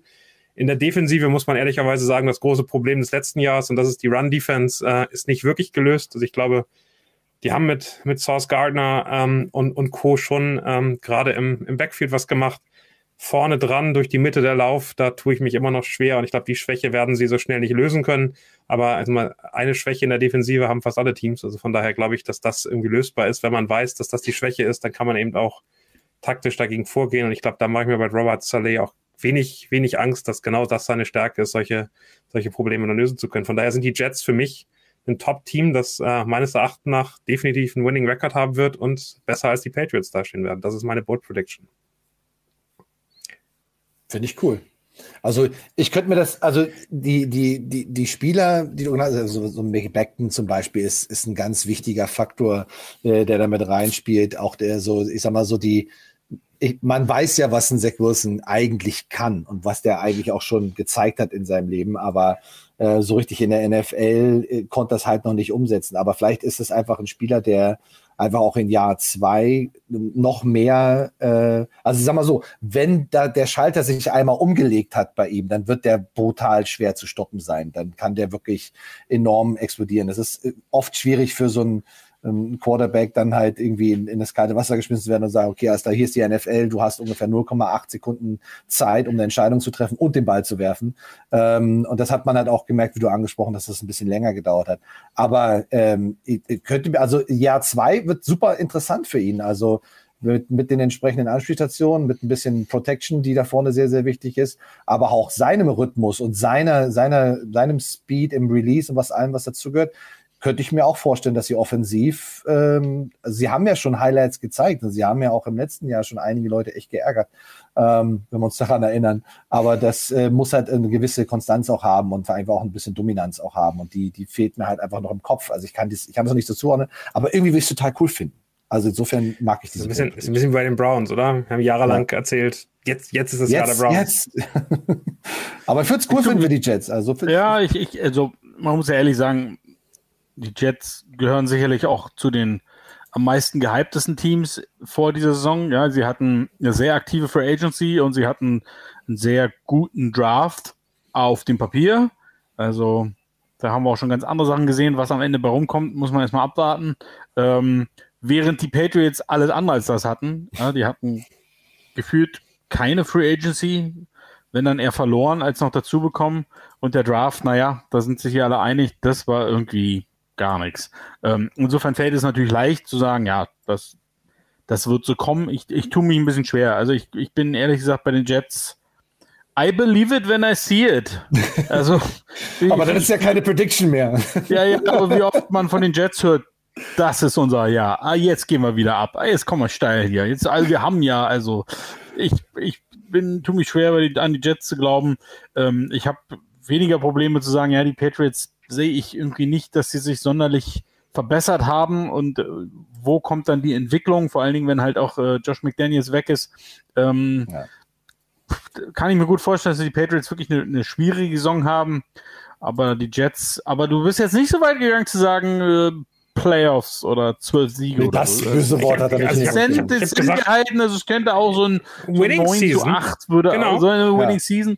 Ähm, aber Winning Season ja. ist ja ist ja aktuell mit den mit den vielen Playoffs Positionen viel ist schon ist schon so 90% Playoffs, würde ich sagen, gerade gerade ähm, in dem, was wir in den letzten Jahren gesehen haben und so also, kompliziert wie die AFC ist, äh, ja. haben da viele auch negative Records, glaube ich. Ja, ich, also für mich sind sie trotzdem maximal das drittbeste Team in der Division. Das hab, dem dem habe ich ja nichts hinzugefügt. Also das, das kann ich mir auch sehr gut vorstellen. Aber, aber Dolphins hast du ja noch was zu sagen, oder, Stolle? Dolphins, ja, warte mal, was habe ich denn für die Dolphins gesagt? Ah, warte mal. Ich habe es ja aufgeschrieben. Ich den Übergang jetzt gerade so schön, aber die Miami nee, Dolphins werden kurz vorm Trainingscamp für Jimmy G traden und der wird spätestens uh, nach Woche 7 starten. Uh, ähm, Warum er so spät? Das klingt für mich gar nicht so bold, weil eigentlich ich, ich, ich, also Tour, ich war, wer und diese Sendung länger, länger, verfolgt, weiß, dass ich schon rund um den Draft damals kein großer Tour-Fan war. Ähm, und wenn man sieht, wie sich junge Quarterbacks entwickelt haben in den letzten Jahren, dann gibt es keinen Spieler, der so unfassbar viel Druck dieses Jahr hat wie Tour. Äh, vor allen Dingen auch mit all dem, was ihm jetzt noch zur Seite gestellt wurde. Ähm, der muss richtig abliefern. Und ja. ich weiß nicht, ob er in einem neuen System das ist immer schwierig für einen jungen Quarterback. Ich, ich, ich, bin einfach nicht überzeugt von ihm, von seinem ganzen Auftreten. Mir fehlt auch das Mentale bei ihm, wo ich irgendwie das Gefühl habe, der, der glaubt wirklich an, an sich. Ähm, deswegen wird mich das überhaupt nicht wundern, äh, wenn sich äh, Miami dann noch ein, von einem quasi Bekannten des Head Coaches äh, Unterstützung holt. Da würde Jimmy G sehr gut passen. Ähm, und dann ist es nur eine Frage der Zeit, bis das mal, bis der Jimmy alles drauf hat und einfach klar ist, okay, wir haben jetzt Tour genug Zeit gegeben und äh, trotzdem kommt die Offense nicht ins Rollen. Wir müssen hier eine Veränderung schaffen. Also deswegen kann ich mir das, äh, dass ich jetzt Woche 7 genommen habe, ich hätte auch Woche 5 oder 6 oder war die Zahl, die mir als erstes. Dolphins habe ich ja schon viel erzählt, von daher äh, springe ich da mal rein. Also ich glaube, dass ich glaube, dass, äh, dass, dass Jimmy G nicht kommt, obwohl er gut nach Miami passt. Also ich glaube, der würde da, der Sunny Boy würde da ganz gut reinpassen. Aber ähm, ich also Tour ist, glaube ich, wirklich besser, als du ihn machst und als, äh, als er in den letzten Jahren vielleicht auch von außen aussah, ähm, ist er immer noch irgendwie einer der akkuratesten äh, äh, Quarterbacks des letzten, sehr viel äh, die Pässe und ich glaube, dass dieser ganze, also die ganzen Waffen, die er da jetzt hat, also da muss man schon, also der ist nicht mehr als, als ein bisschen besser als der Durchschnitt, aber das reicht, um mit den Waffen, die er hat, eine erfolgreiche Saison zu spielen. Und ich glaube, am Ende wird der relativ viele Yards haben, äh, auch wenn er nicht den ganz, ganz tiefen Ball werfen kann. Und er wird äh, ganz ordentlich aussehen, weil das Team seine Offensive einfach so unglaublich stark ist. Und daher glaube ich, wird das nicht der Grund sein. Meine Prediction bleibt da ja, äh, Brady spielt 2023 in Miami. Alle wollen nach Miami. ähm, ja, also ich, ich bin, bin tatsächlich ein bisschen mehr bei Stolle. Also ich, äh, ich bin, ich habe auch nie ich habe Tour auch im, im, College gesehen und ich habe Tour auch schon äh, jetzt also in der, in der gesehen. Da ist ähm, praktisch jetzt alles auf dem Silbertablett und er muss jetzt wirklich, wie, wie Stolle sagt, jetzt wirklich abliefern, aber irgendwie sehe ich das nicht. Also ich, ich fühle das nicht, dass er, ähm, weil dieses Team, die Miami Dolphins, also sind echt stark. Ja, also was die auch defensiv machen, ist absolut brutal. Also richtig, richtig gut. Und ähm, was jetzt auch noch offensiv alles am Start ist und was du für Möglichkeiten hast und äh, der Receiving Core, also ist ja eigentlich alles da, aber ist tatsächlich Tour das Puzzlestück für den gesamten oder für den richtig, richtig großen Sprung der Miami Dolphins. Und das ist eben, wenn mich jemand fragt, dann kann ich nicht spontan antworten, nicht sofort mit Ja oder Nein, sondern ich muss nachdenken. Und das ist immer kein gutes Zeichen, ja, ähm, wenn ich denken muss. Nein, wenn, wenn, wenn man nicht so, sofort sagt, ja, ist der richtige Mann. Oder ja, definitiv. Ne? So, jetzt, jetzt hat er alles, was er braucht. ich glaube ich glaub nicht dran, weil es ist einfach so, wenn du in der NFL bestimmte Aspekte nicht abdecken kannst und wenn es nur der tiefe Ball ist, ähm, dann äh, wirst du ein Problem haben. Das ist einfach so, weil die Defense weiß, was kann sie vernachlässigen, beziehungsweise etwas, äh, äh, etwas, wo sie mehr Fokus drauf legen kann und wo nicht. Deswegen kann ich mir, also ich könnte mir äh, Jimmy G echt vorstellen. Ich finde das, ich finde das eine total coole Prediction. Mag ich. Spannend. Voll cool. Ich würde ich würd noch mal eine nehmen, äh, eine wirkliche Bold Prediction von Lukas Ich dachte, du nimmst jetzt deine zweite, weil die dann so gut sich aufhängt auf Jimmy G.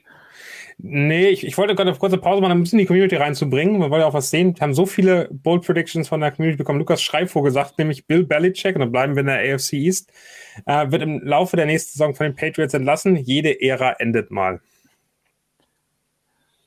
Ähm, nein. Aber nicht während also, der Saison. Also nie im Leben während der Saison. Das, das, das machen die Patriots nicht. Das, das kann ich mir wirklich im Leben nicht vorstellen. Also das kann durchaus sein, wenn die Saison mies läuft und du plötzlich am Ende, keine Ahnung, vier Siege nur hast oder so und eben das, was letztes Jahr positiv aussah, in diesem Jahr alles andere als positiv ist, dass man sich trennt und irgendwann sagt, ja, jede Ehre ändert mal, stimmt, ja, aber nicht während der Saison. Das, das machst du nicht, wenn jemand hunderte Super Bowls für dich gewonnen hat, dann schleppst du den durch. Ja. Bis, und wenn er verblutet am Boden schon liegt, du schleppst den mit durch und dann wirst du es wahrscheinlich auch noch so verpacken am Ende, dass es dann seine Entscheidung Dass an Rente gewesen. geht. Das, ist dann, also das, ja, genau. das, das, ist dann das kannst du nicht bringen. Also das nee, kannst nee. du gar nicht bringen.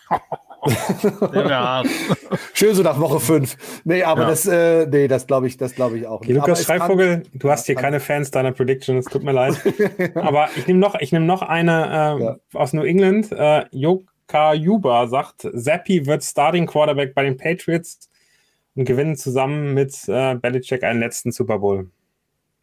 Na? Wer? Zappi, der neue ja. Rookie-Quarterback bei den Patriots. Das, okay. ist, das ist sehr, sehr bold. Lennart, bist du's? ähm, also ich mag, ich mag den Seppi durchaus, äh, wenngleich man natürlich hinterfragen kann, warum mussten die Patriots ihn draften. Ich, ich sehe tatsächlich in ihm eher so einen Brian Hoyer-Erben. Äh, die Patriots haben immer wieder Quarterbacks gedraftet in den mittleren Runden oder späteren Runden und äh, in der Hoffnung, dass sie sich äh, entsprechend entwickeln. Das ist. Du meinst Cliff Kingsbury her, damals mal, oder? Ja, das ist, das äh, ist, ein, ist ein guter Gedanke. Ja, das haben die Packers in den 90ern auch gemacht. Mein Gott, wer da alles hinter Brett Favre war und später mal Starter war, hm. kannst du durchaus ähm, dir Potenzial züchten, weitere Draftpicks züchten, alles super, aber ich sehe nicht das Seppi.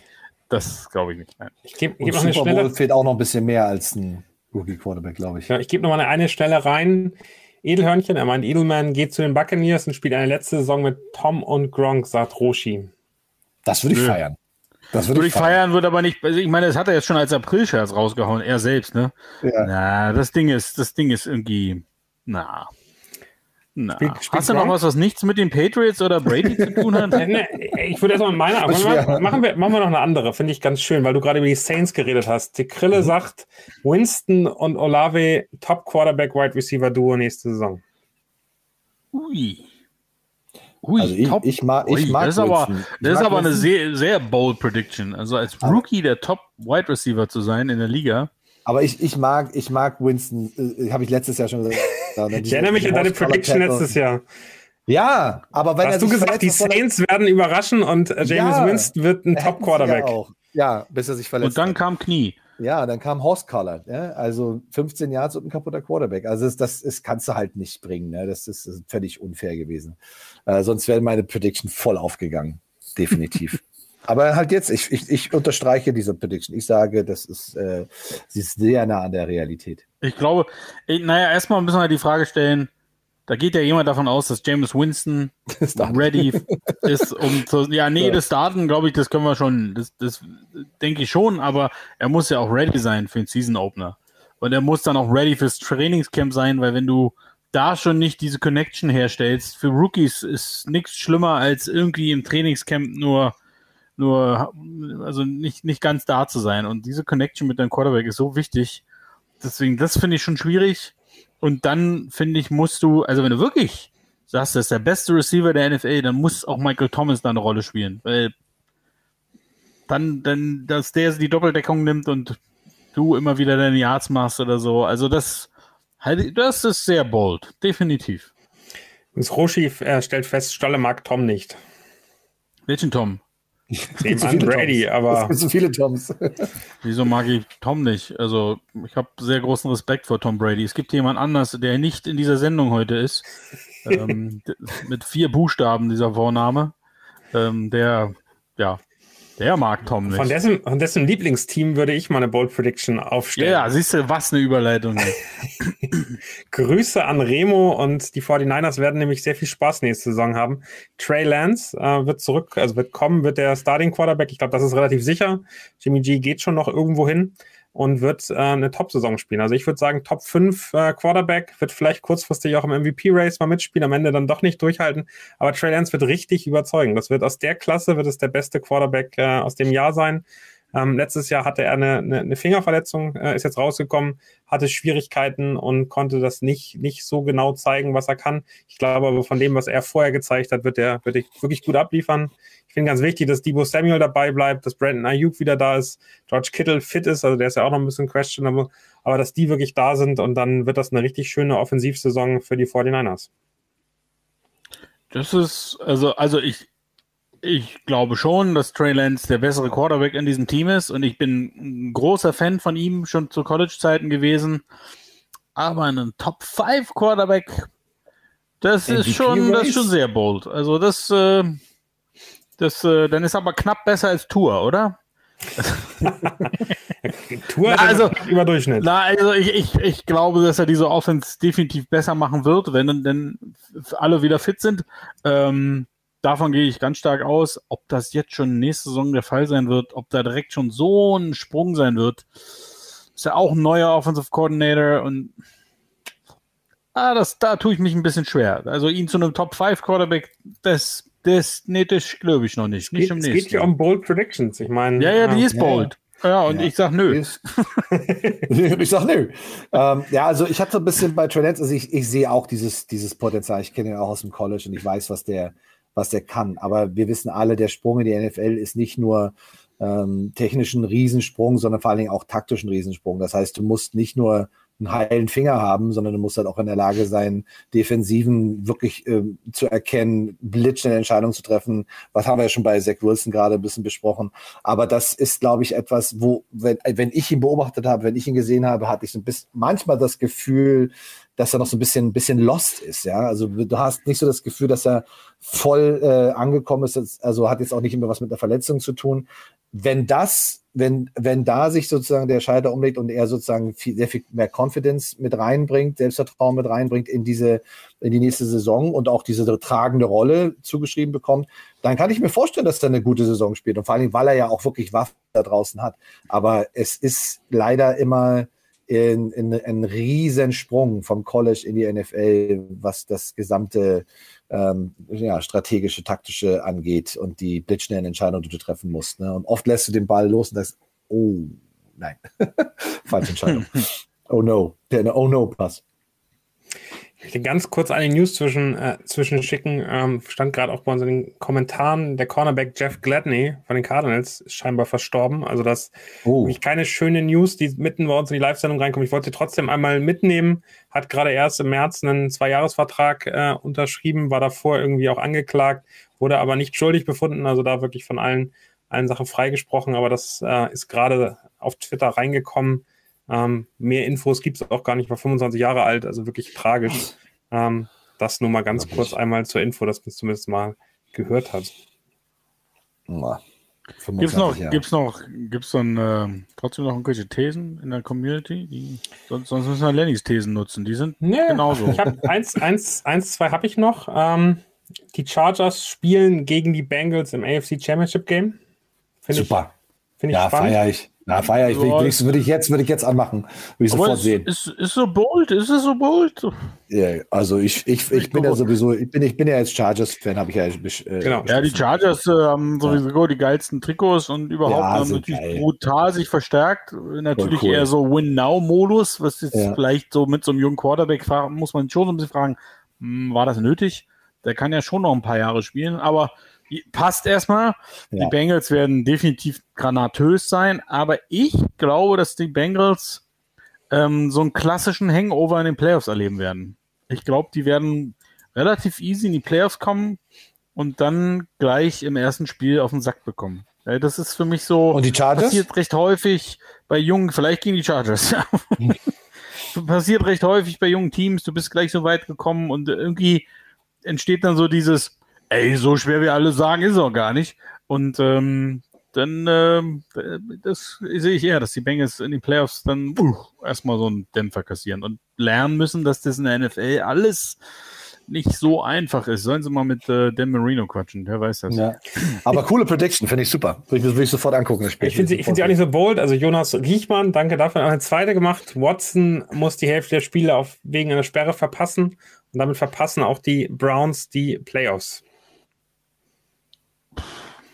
Ja, also ich sehe die Browns meiner Meinung nach eh nicht in den Playoffs, weil ich glaube, wir unterschätzen alle extrem die Ravens, die halt letztes Jahr, ich weiß nicht, mit im neunten und zehnten Ja. Quarter, Cornerback irgendwann gespielt haben. Und Running Ähm, Backs. ich glaub, die, dürfen wir, die dürfen wir nicht vergessen, die Ravens, wenn da alle wieder fit sind.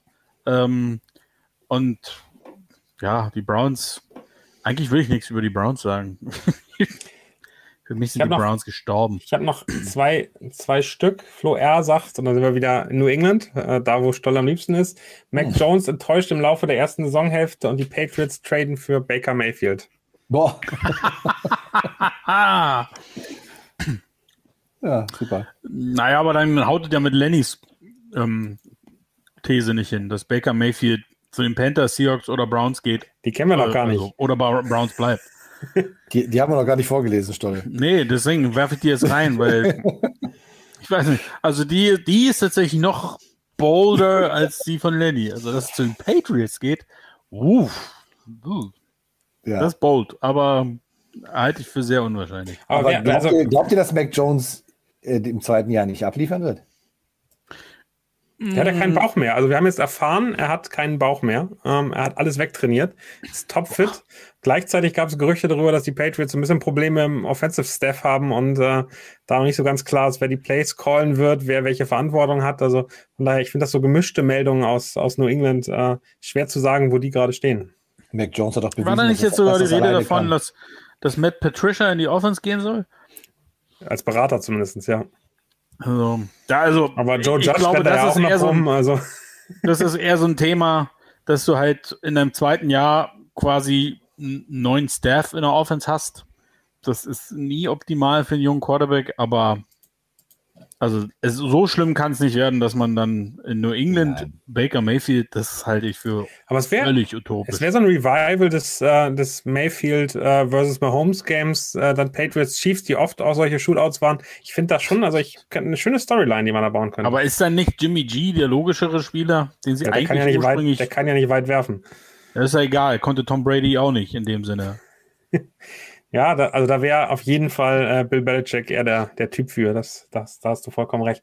Ich habe noch zwei, habe ich noch. Die Seahawks gehen mit Drew Lock in die Saison und der überrascht viele Kritiker, da die Hawks Offense stärker ist, als die meisten erwarten. Jan Wörle, was sagt ihr dazu? Ja, also bei den Quarterbacks kannst du ruhig irgendwie als Nummer 1 rauskommen. Das schon. Ich glaube aber nicht, dass Drew Lock da so viel reißen wird, weil er hat ja noch Möglichkeiten gehabt und ich sehe jetzt die Seahawks, ehrlich gesagt, offensiv nicht so stark. Also ich, ich kann mir nicht vorstellen, dass ein Drew Lock plötzlich Granaten, granatöser Quarterback wird. Das sehe ich nicht. Aber ja, also ich, ja, ich wünsche ihm, dass er besser ist als Gino, weil das wäre, ja, Dann haben wir noch eine, und ich glaube, das ist immer eine Bold Prediction wert, äh, die um die MVP rumgeht. Lukas Schreivogel nochmal. Justin Herbert gewinnt den MVP. Yes, das ist mein Mann, genau so. Hätte er James Winston gesagt, hättest du genauso Yes gesagt. Nein, ja, ey, Herbert, Herbert ist von Tag 1, das rede ich in der Footballerei, seit der Combine rede ich nur von, von, von Justin. Also er ist großartig. ja, das ist schon so ein kleiner Man-Crush, auf jeden Fall. Auf ja, jeden Fall, ich feiere den total. Ja. Deshalb hast du die langen Haare, Max. Jetzt verstehe ich Ja, das. der, der jetzt, jetzt hat macht das alles Sinn. 1A Frisur, ist ein Top-Typ, also er hat einen Monsterarm, also mehr geht doch nicht. Also, ja, also denk mal, denk mal dann zurück. Also ich muss immer wieder an dieses legendäre Spiel denken äh, gegen die Raiders, äh, was wirklich, ein- wo es ja auch noch für die Steelers um, um alles ging. Ne? Also das war so ein geiles Spiel. Und dieses, dieses, diese, dieser, dieser vierte Quarter Drive, kannst du dir jetzt angucken und äh, ne, verliebst dich neu in die NFL. Also das war, also da hat er, da spätestens zu dem Zeitpunkt, aller spätestens zu dem Zeitpunkt hat er mich voll abgeholt und gesagt, okay, der hat noch, da kommt noch richtig, richtig was. Und dann, deswegen feiere ich die halt auch so. Ich finde die, und ich glaube, irgendwo gelesen zu haben, dass das einzige Team sind in der NFL oder ich weiß es gar nicht, in der NFC, die, die in den letzten fünf Jahren kein, kein, kein Spieler hatten, der verhaftet worden ist. Ist ja auch eine super Statistik. ne? Also letzte, letzte fünf Jahre, genau. also, in der gesamten Liga. Das sind die Good Boys, sind die Good Guys. Ne? Also, ja, geil. Alles, alles gut. Ne? Also ich, wie gesagt, ich unterschreibe ich sofort. Da bin ich nämlich sofort dabei bei der Prediction. Was ist deine Bold Prediction für den MVP? Meine jetzt? Nicht Stollig. Oh, der guckte, guckte mich so an.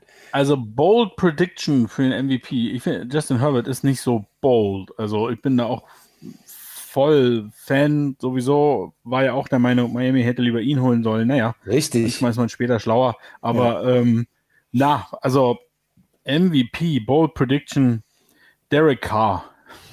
Das wäre bold. Oh, okay, alles klar. Ja. Derek Carr wäre eine, wär eine Ansage. Ja. Ja, vor allen Dingen in dieser Division. Das wäre dann schon das wäre bold. Ja, das, das wäre echt krass. Also, ich meine, eigentlich müsstest du auch nur diese Division spielen, eigentlich. Also jetzt für, ne? reicht eigentlich, oder? Lass nur die Division. Was, was, wird denn da jede Woche abgehen? Also erzähl mir doch nicht, dass da nicht irgendwie jedes zweite Wochenende irgendwie so ein 36, 35 irgendwie äh, bei rüberkommen und, und Overtime und so weiter. Das wird doch total geil. Also ich, das wird very entertaining. Das auch. wird sehr entertaining auf jeden Fall. Also ich habe jetzt eine, eine Bold Prediction in verschiedenen Art und Weisen öfter gesehen. Christian Dietzel hat sie gerade nochmal geschrieben äh, und die geht um die Packers. Er sagt, sie werden die Saison die Playoffs verpassen. Okay, aber das, mhm. äh, das, das kann passieren. Aaron Rodgers wird aber ab der Saison, nächsten Saison bei den Buccaneers spielen, habe ich jetzt öfter gelesen. Ich weiß nicht, wo das herkommt, aber es scheint einige Leute zu beschäftigen. Scheint so. Das sind wahrscheinlich die, die denken, dass Brady nächstes Jahr in Miami spielt. Wer sagt denn sowas? Ah, witzig. Ja, ja also halte ich beides für absurd. Na, bei meinen Bugs wüsste ich nicht, was, also man muss ja auch immer sehen, was, was, hast du in dem Team, in dem du bist und wollen wir noch die, die letzte die Playoffs äh, verpassen? Hm, die letzte These von Lennart vorlesen? Oh ja, hau mal raus. Die finde ich, find ich so absurd, dass ich, äh, dass ich die gerne vorlese und nicht weiter kommentieren möchte. Die Atlanta Falcons werden mit Mariota oder Ritter eine Top 12 Offense der Liga haben. Das ist definitiv, also das muss ich jetzt mal hier sagen. Ich weiß nicht, was im Internet noch so steht, aber das ist die boldest Prediction, die, die Mutter ever, aller Bold Predictions ever, ist. Ever. die ever, Mutter aller Bold Predictions. Also ich, ich finde, ich bin ein Riesenfan von, von, von Arthur Smith, dem Head Coach. Ich finde, was der letztes Jahr aus dieser Gurkentruppe rausgeholt hat, war phänomenal. Ich meine, die haben bis zur, ich glaube, vorletzten Woche um die Playoffs mitgespielt mit diesem Kader.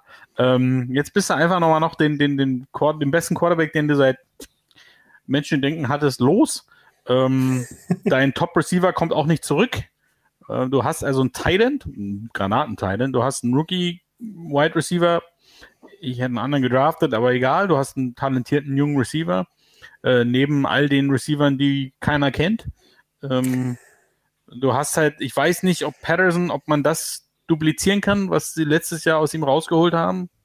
Weiß ich nicht, ob das funktioniert. Also, ich kann es mir einfach nicht vorstellen. Mariota hat zwei, fast zwei Jahre gar nicht gespielt, so gut wie nicht gespielt und bin eh nicht so ein Fan von diesen, selbe mit Trubisky, von, von diesen, von dieser Theorie, wenn man mal ein, zwei Jahre ein bisschen aus dem Rampenlicht raus ist, dann versteht man das Spiel ganz anders und dann geht man da ganz anders. Scheiße, aber Kacke. muss man einfach mal sagen. Ja. Er ist jetzt bei einem Coach zurück, den er kennt aus Tennessee und dessen System er kennt und alles schön und gut, aber er ist halt auch nur eine, eine Stopgap-Lösung. Das ist ja keine Mariota, ist ja keine Dauerlösung. Und Ritter kann sein, dass er ein talentierter Super Quarterback wird, aber eine Top 12 Offense Nein, naja, das ist wirklich die Mutter aller Bowl Prediction. Die also, Mutter. Feier ich ab. Mhm. Sehr, sehr schön. Wir würden gerne nochmal, ich glaube, Bold Predictions reicht für heute. Ich glaub, wir hatten genug. Ähm, Jonas Riechmann sagt doch, mein MVP wird Joe Burrow. Das ist keine Bold Prediction, sorry. Ähm, aber äh, lass uns gerne nochmal über die nationalen oder andere Football-Themen neben der NFL sprechen. ELF geht Samstag los. Freut ihr euch? Ja, ich freue mich auf jeden Fall. Ich, ich, wie gesagt, das ist ja auch wieder ein schönes äh, Fernsehprodukt. Das ist cool in den Stadien. Es sind vier neue Teams dabei.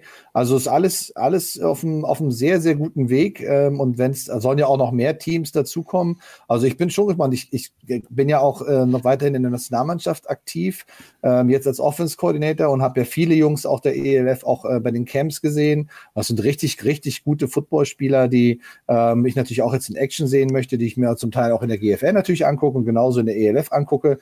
Und ähm, wie gesagt, die, die Spieler stehen für mich immer im Vordergrund und ich bin sehr, sehr, sehr gespannt, ähm, wie die sich ähm, in diesen internationalen Duellen auch machen. Und auch wie die neuen Teams, besonders die, die österreichischen Teams äh, äh, einschlagen, wie die sich machen, weil bekanntermaßen sind die sehr stark. Also Swarco Raiders aus Innsbruck und äh, auch die, die Vikings aus Wien.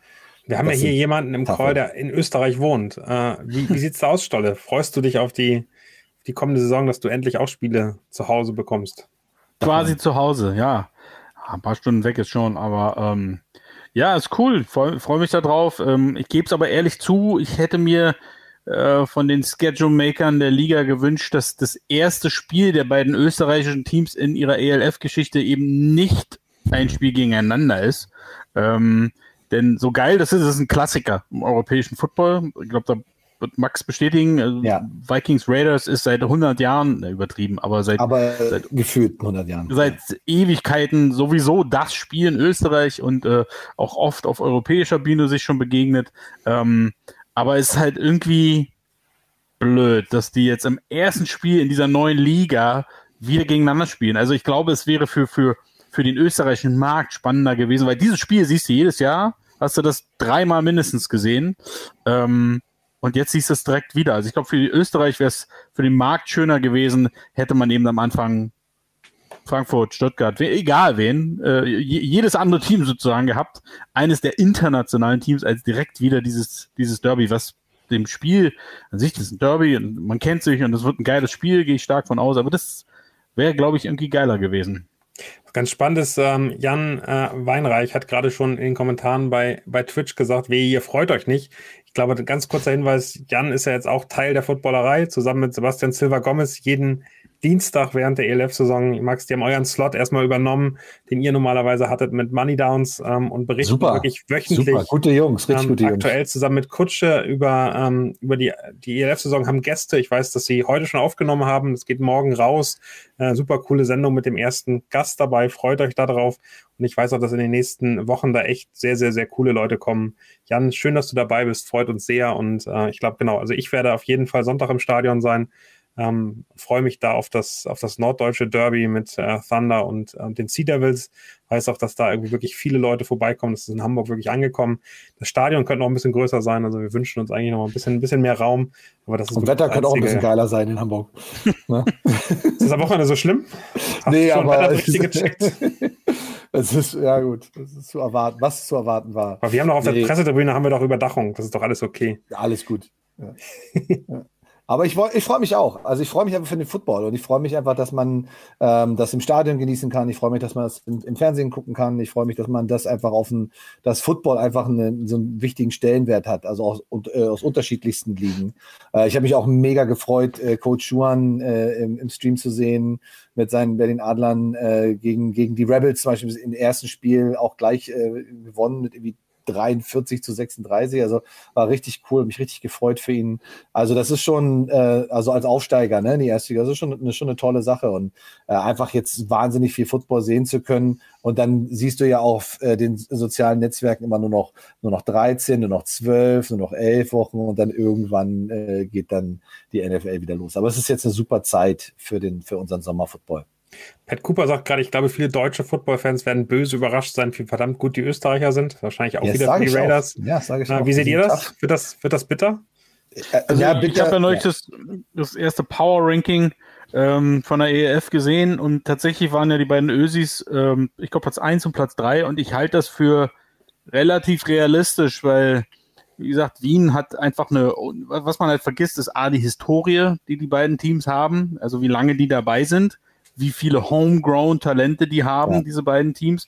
Und Wien ist natürlich auch nochmal eine, eine Stadt, die wesentlich mehr, äh, die einfach wesentlich größer ist als Innsbruck. Insofern natürlich auch, was da noch an, an nachkommt an Spielern, ist entsprechend natürlich auch größer. Also ich, beide Teams haben, glaube ich, einen Nukleus, wie man so schön sagt, so einen großen Teil an Kader, der in den vergangenen Jahren schon dabei war und zu den besten Spielern Europas gehört. Ich glaube, da werden sich einige ganz schön umschauen. Und ich glaube, das kann auch wahnsinnig entscheidend sein, dass du gerade am Anfang der Saison, dass du halt einen Großteil der Mannschaft, dass die sich schon jahrelang kennen. Also ja. die kommen jetzt in eine neue Liga, mhm. aber die Coaches sind die gleichen, äh, viele der Spieler sind die gleichen.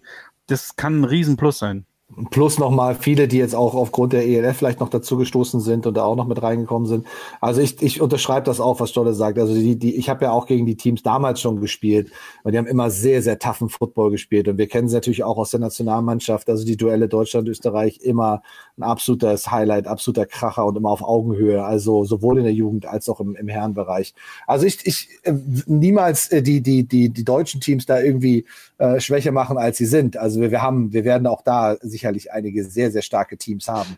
Aber das, was Stolle sagt, ist ein Riesenfaktor, also zwei Faktoren. Einmal, dass es gestandene Teams sind und, und das zweite, dass sie eben unfassbar gut ausbilden und das bis ins jüngste Alter runter, ja. Und äh, das ist etwas, was sie ganz hervorragend machen ähm, und was natürlich dann auch über die Jahre, Jahrzehnte hinweg diesen Erfolg ähm, auch sichert.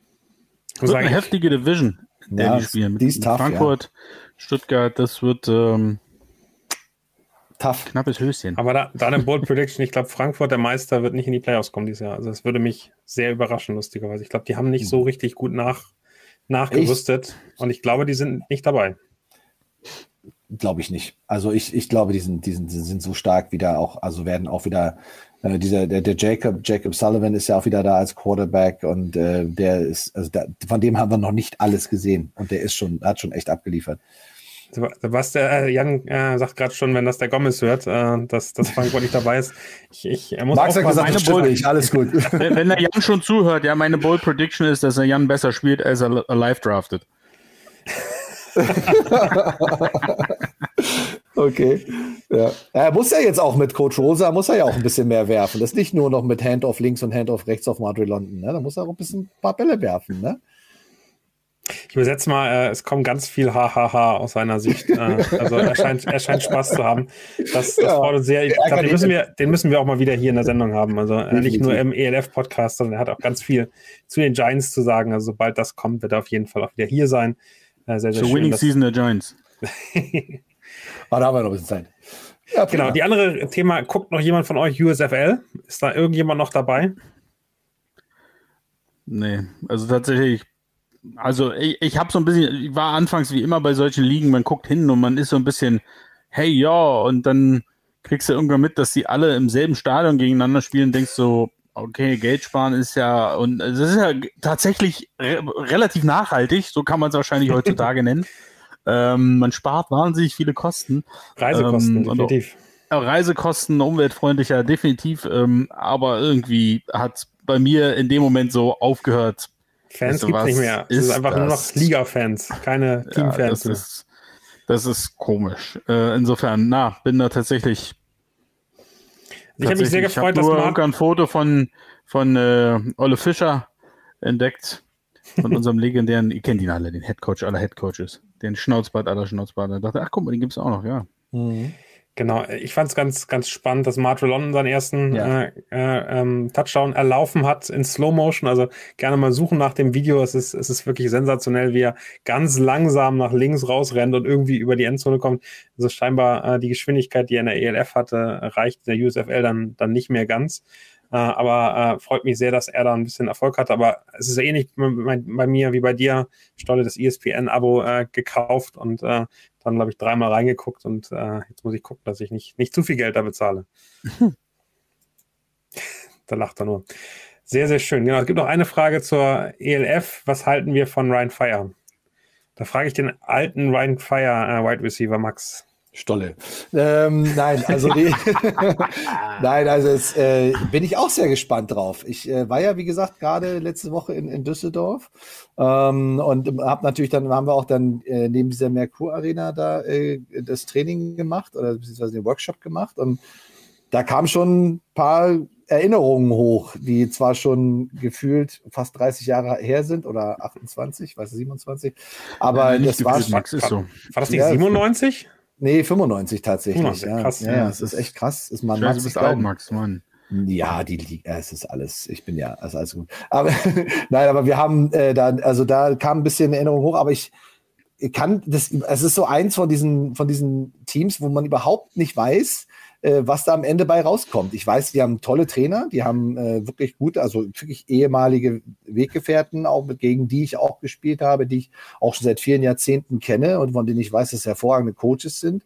Ein super Head Coach, die haben echt eine starke, also, also auch mal, sagen wir, ein sehr gutes Einzugsgebiet, was die deutschen Spieler angeht. Ähm, ich weiß, dass auch einige Jungs da hingegangen sind. Aber was am Ende dann das Produkt ist, also was wirklich dann als Mannschaft auf dem Platz steht, das ist eine der größten Fragezeichen, die, die ich mir einfach noch nicht so wirklich, also kann mir einfach noch nicht wirklich beantworten. Ähm, aber das wird, das wird dann schnell gehen. Also man wird dann schnell merken, ähm, wie, wie groß der Hype war und wie groß sie wird, aber wie stark sie dann wirklich abliefern. Ich glaube, die werden gut. Ich glaube, die werden stark. Stolle, willst du noch was ergänzen oder sind wir für heute fertig? Ich kann es tatsächlich bei einigen Teams überhaupt nicht einschätzen. Ähm, wie gesagt, ich bin fest davon überzeugt, dass die Division mit den Ösis und Frankfurt die schwerste sein wird und die engste. Ähm, und bei der Division fällt es mir wahnsinnig, da sehe ich wahrscheinlich echt Köln als Favoriten und bin mir nicht so sicher, dass, dass äh, gerade die neuen Teams da wirklich mitziehen können. Schauen wir mal. Das wird Jan Weinreich freuen. Da wird er sich, glaube ich, noch melden bei dir gleich äh, für die, für die Prediction. vielen, vielen Dank euch beiden. Druck, das war extra Druck jetzt, scheiße. vielen, vielen Dank euch beiden. Hat sehr viel Spaß gebracht. Ähm, Roshi sagt schon, wie nur 90 Minuten kann nicht sein. Tessa wird doch jetzt langweilig. Ich glaube, heute sind 90 Minuten genau perfekt. Gute, gute äh, Länge. Die Tagesschau haben wir verpasst. Von daher passt das schon. Euch einen schönen Abend, euch eine schöne Footballwoche. Die Erinnerung nochmal, morgen gibt es äh, den EFL, ELF-Podcast, also Dienstag. Donnerstag gibt es ein neues Icing the Kicker. Da wird es äh, nichts, äh, also da wird es wirklich nicht langweilig. Ähm, und am Wochenende haben wir bestimmt auch noch was, oder Stolle? Von mir gerade nicht, ne? Ich bin in der Sommerpause. Okay. da sieht man, da sieht man der Star bei uns. Aber mit äh, ELF und GFL und AFL und alles am Start. Wo auch genau, immer es Football in Europa gibt. In der nächsten Woche gibt es auch den Lockerroom wieder, der ist auch eine Woche ausgesetzt. Das war unsere Mini-Sommerpause. Ähm, aber ab nächster Woche sind wir wieder, sind wir wieder für euch da. Von daher, euch einen schönen Abend. Vielen Dank, dass ihr dabei wart. Danke dir, Daniel. Tschö, alle gut. miteinander. Das war's für heute. Bis zum nächsten Mal in der Fußballerei.